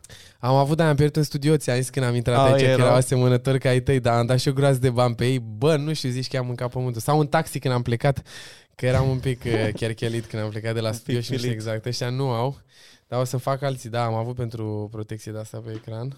Foarte, foarte bun, foarte eficient. Eficient. Oricum, când stau la monitor și așa și la laptop și la asta îmi dau uh, chestia aia de Uh, Night shift. bedtime. sau da, night bedtime, shift. night shift, da. Mhm. Mi-o dau, o stau cam constant cu ea. Mă mai ajută, dar sincer acum uh, aici e jale. O simți. Se întâmple, Da, Mhm. o simt. Mereu și când ies din studio, la fel se simte. Uite, vorbeam uh, mai devreme de oameni. Sp- ce um, sfat ai avea tu pentru oamenii care vin la petrecere? Pentru că o petrecere este un întreg, cum spuneam și mai devreme. Da. Și DJ și oamenii contează foarte mult. Tu ce sfat ai avea pentru ei ca să-l ajute atât pe DJ cât poate și piața asta de DJ noi? Ok. Uh, sfătuiesc publicul care și în mare parte mulți dintre ei au un lifestyle în ceea ce înseamnă viața de noapte și toate cele. Mulți dintre ei uh, consumă foarte multă muzică, oamenii știu muzică, urmăresc foarte mulți artiști, fie internațional, fie de la noi. Uh, și îi sfătuiesc, uh, sfătuiesc publicul nostru dacă descoperă artiști mici, noi, uh, nu neapărat piesele lor produse, și seturile lor, că sunt seturi pe SoundCloud, că sunt seturi pe YouTube filmate, live streaming, gen făcut acasă, whatever, oriunde ai făcut, dacă setul e bun, șeruiește-l. Ajută-l pe omul ăla, dă expunere, că o să fie bine pentru el Uh-huh. Indiferent de cât de mic sau de mare e. Că ce observ în mare parte sunt șeruiți și momentele astea și m, chestiile interesante m, sunt șeruite doar m, cu artiști mari. Uh-huh. Sunt și ăștia mici care fac treabă. Doar normal. Da, Muzica teledrumul. este universală, nu contează cine o Teledrumul. pune. Exact, teledrumul. Dacă vezi că sunt niște momente faine, ajută omul ăla, că e important pentru artiștii mici să fie susținuți, e foarte important. Dacă îți place piesa lui și vezi că e artist mic, nu căuta să o piratezi. Uh-huh. dă 2 euro pe ea, 1 euro 50, cât e acolo, 2 euro, 3 euro. Dacă e bună și vezi că te face, mai ales acum, uh, dacă ești uh, de ăsta care colecționează muzică și îți place ție să ai folderul tău și să nu fii om care pune muzică, adică uh, DJ, și îți place să ai folderul tău și îți place muzica la calitate, să te o pui în mașină, să o asculti acasă, ești tu mai uh, nebun de muzică, cum eram eu în perioada copilăriei, dă omului banii pe piesă, 100 euro. Mhm. Îl ajută. Foarte important. Dacă 100 de oameni ca tine fac chestia asta, e de Asta ajutor. e, știi? Adică te gândești, 2 euro sunt 10 lei. Da. Și noi, na, noi am crescut cu cultura asta. Nici nu privește pe toți, că Da. da. mai și site-ul, taxele. Aia e. Și cu- cumva am crescut cu cultura asta a piratării. Adică da. e ca și cum bă, iei munca omului, îți place, o asculti în continuu, dar n-ai 10 lei pentru Aș că fi ți-a ipocrit, făcut. aș fi ipocrit să zic Da. că n-am făcut asta, am făcut-o și eu. Cu siguranță toți vă facem. Dar uh, ce să faci? Uh, da, dă-i omului banii. Dacă e mic și așa, dă-i 2 euro pe ea, ajută-l, șeruiește-i muzica și uh, ce mai sfătuiesc publicul este să șeruiască muzica între ei. Și Mhm. pentru artiștii mici și pentru artiștii mari. Dar acum ne întoarcem din nou la ce spuneam mai devreme, că sunt foarte mulți artiști mari, aceeași muzică, în aceleași locații, se întâmplă cam același lucru. Din punctul meu de vedere, nu suntem un public educat cu o cultură muzicală foarte bine dezvoltată. Dacă ne uităm la englezi, la olandezi, la germani, Mhm. la nemți, de fapt, spanioli, iar că, na, Ibiza, capitala muzicii electronice, uh, oamenii au o cultură muzicală foarte bine dezvoltată. Urmăresc artiști mari, le știu piesele, le știu, așa, adică acolo se întâmplă niște lucruri mari. La noi e, nu, fiecare Mhm. ține pentru el, dacă îl văd pe la mic, nu mă fac de râs cu ăsta dacă îl șeruiesc. Nu te faci deloc, din contră, ți ajuți cu naționalul. Da. Da. Și cumva mi- îți aduce și ție un pic de m, mândrie un, un plus. Deci, nu, din punctul meu de vedere, dacă dai de unul mic, mie îmi place foarte tare să am genul de... să mai intru într-un search de ăsta de melodii Uh-huh. și să dau de unul cu 10.000 de view cu 5.000 și să fie ceva gen, mamă, ce tare e omul ăsta. Și Și îți dau se și par un multe share. sau puține? Uh, puține. Oh my god. Vezi că am piese, am făcut digging de alea de au 100 de view-uri. Mamă. Alea sunt top. Asta zic. Da, de sub, de sub pământ, underground. Da, fix ce da, ziceam, da, da, da, underground. da. Faci digging de la greu Mhm. pentru ele. 100 de view-uri, 200, 250, 300. Astea sunt puține. 5000 deja te duci bine? Și și un pic de pride, știi? Că îl pui pe, îl pui pe story și pe aia vezi peste un an că, bă, are o 500 de mii, 10 da, da, mii. da, Și exact. te, băi, i-am dat share când avea 100. Da, exact. Da, business în sine ca m, fie el uh, DJ, tu ești un produs în sine, trebuie să știi cum să te vinzi, să-ți faci business-ul cumva, că tu ești un produs odată ca artist, produsul numărul 2 este conceptul dacă și organizezi implicit. Dar în mare parte tu te vinzi ca, ca artiste să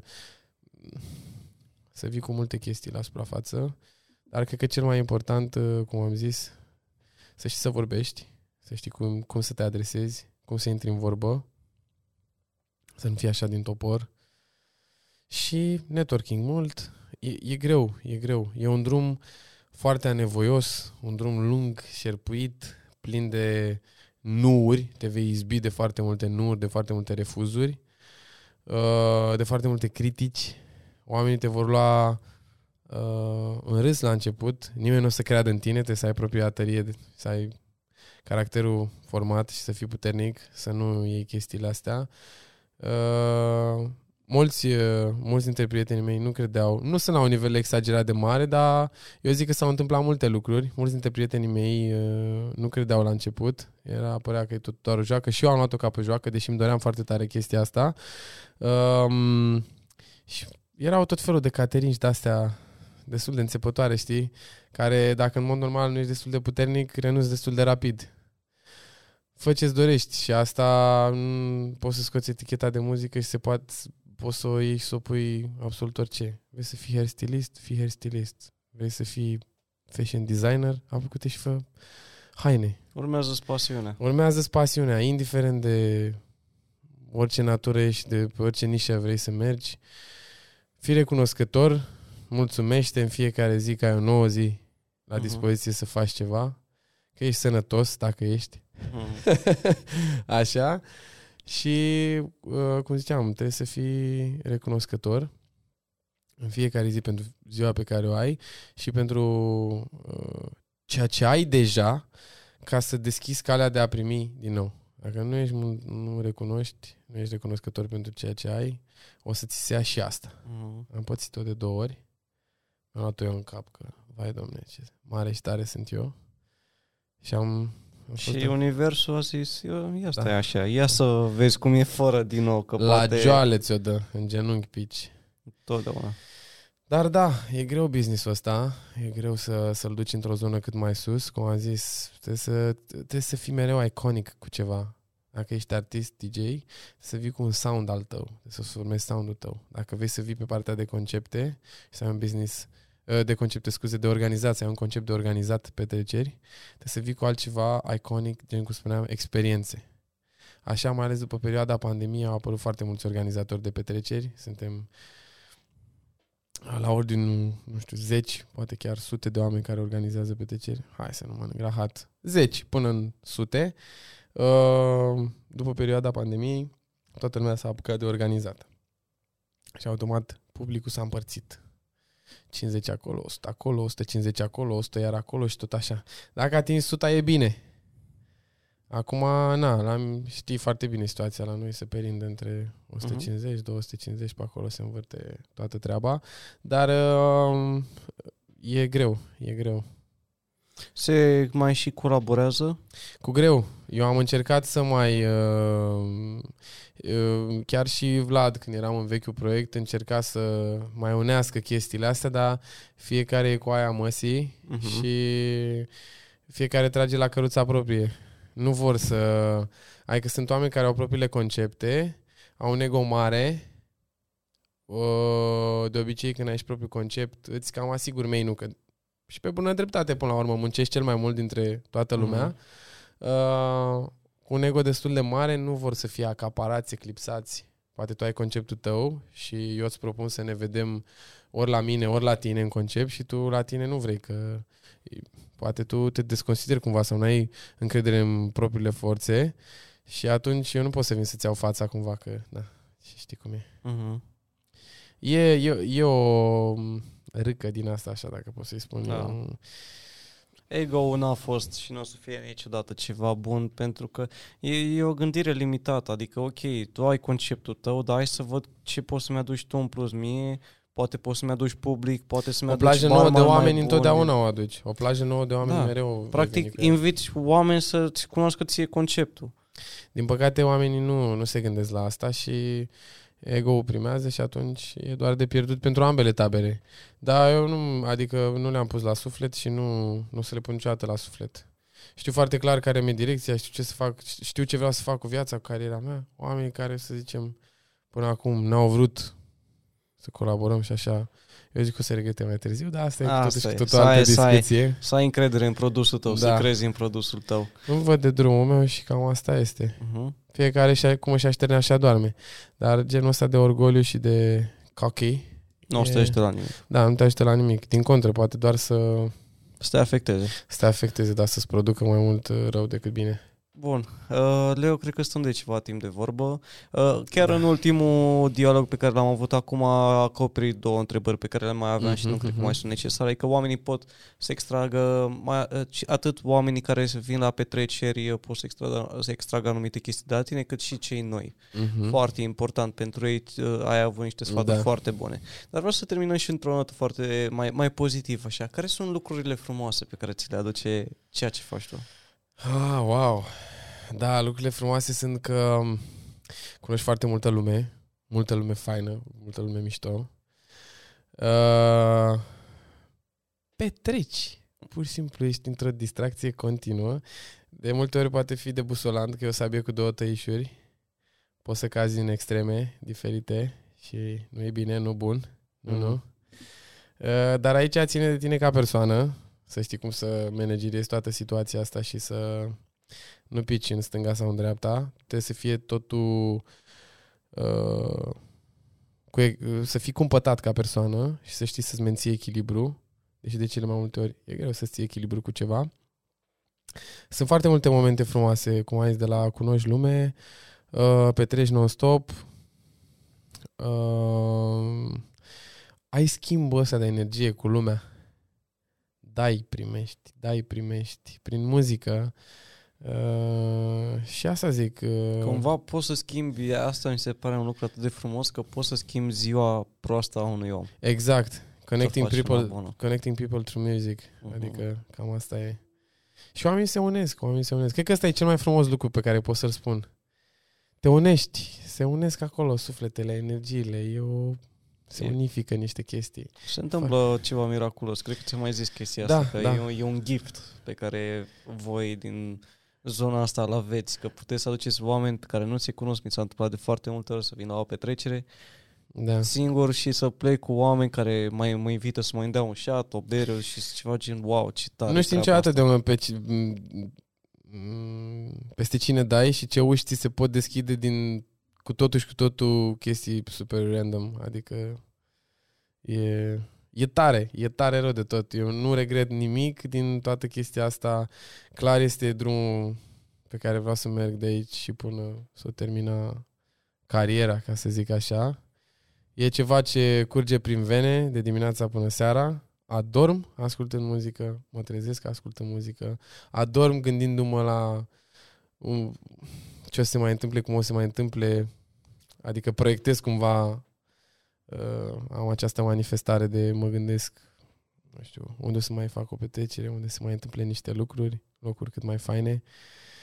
Și cam în jurul chestii astea se învârte toată, toată viața. A început să se, se învârte asta după pandemie, când uh, la job, jobul pe care l-aveam atunci, uh, am trecut pe șomaj tehnic Mm. și am zis că nu e cazul să stau la mila nimănui. Și atunci am avut curaj să-mi iau inima în dinți și să spun, bă, din acest moment sunt all in muzică, vreau să mai fac nimic altceva. Am mers pe terase, puneam muzică la terase, pe niște prețuri de alea de te doare capul. Da, mai să supraviețuiești, să ai, Da. să spui Stăteam- o pâine.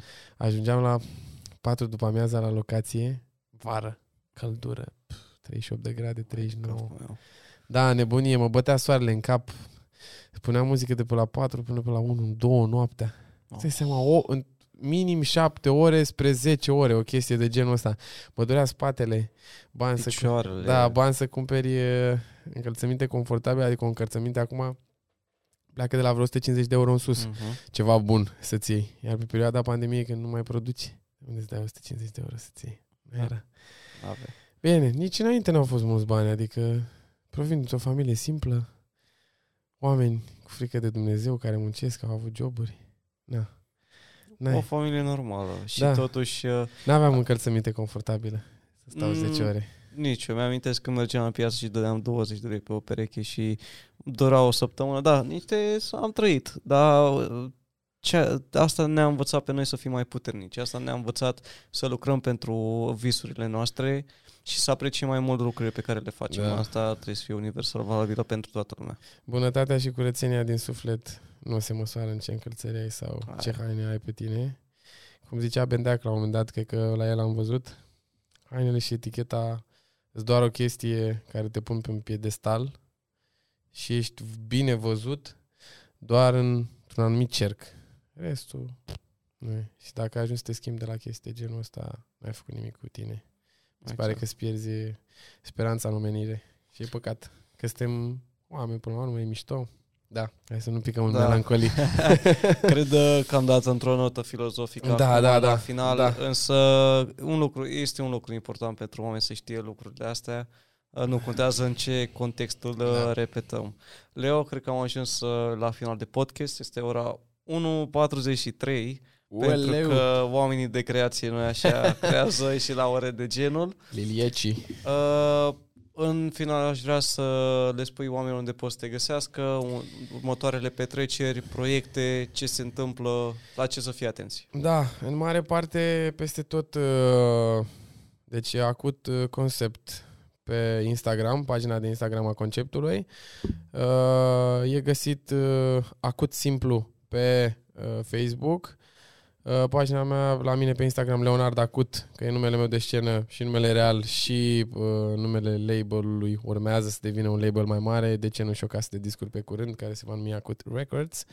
Așa, deci la mine Leonard Acut, în rest, nu știu, de găsit SoundCloud la fel, leonardacut.soundcloud.com Bandcamp, de unde se poate cumpăra o piesă momentan, că restul ce au fost uh, aștept și urmează să mai urc, leonardacut.bandcamp.com uh, YouTube încă nu e în facere acest, uh, această platformă.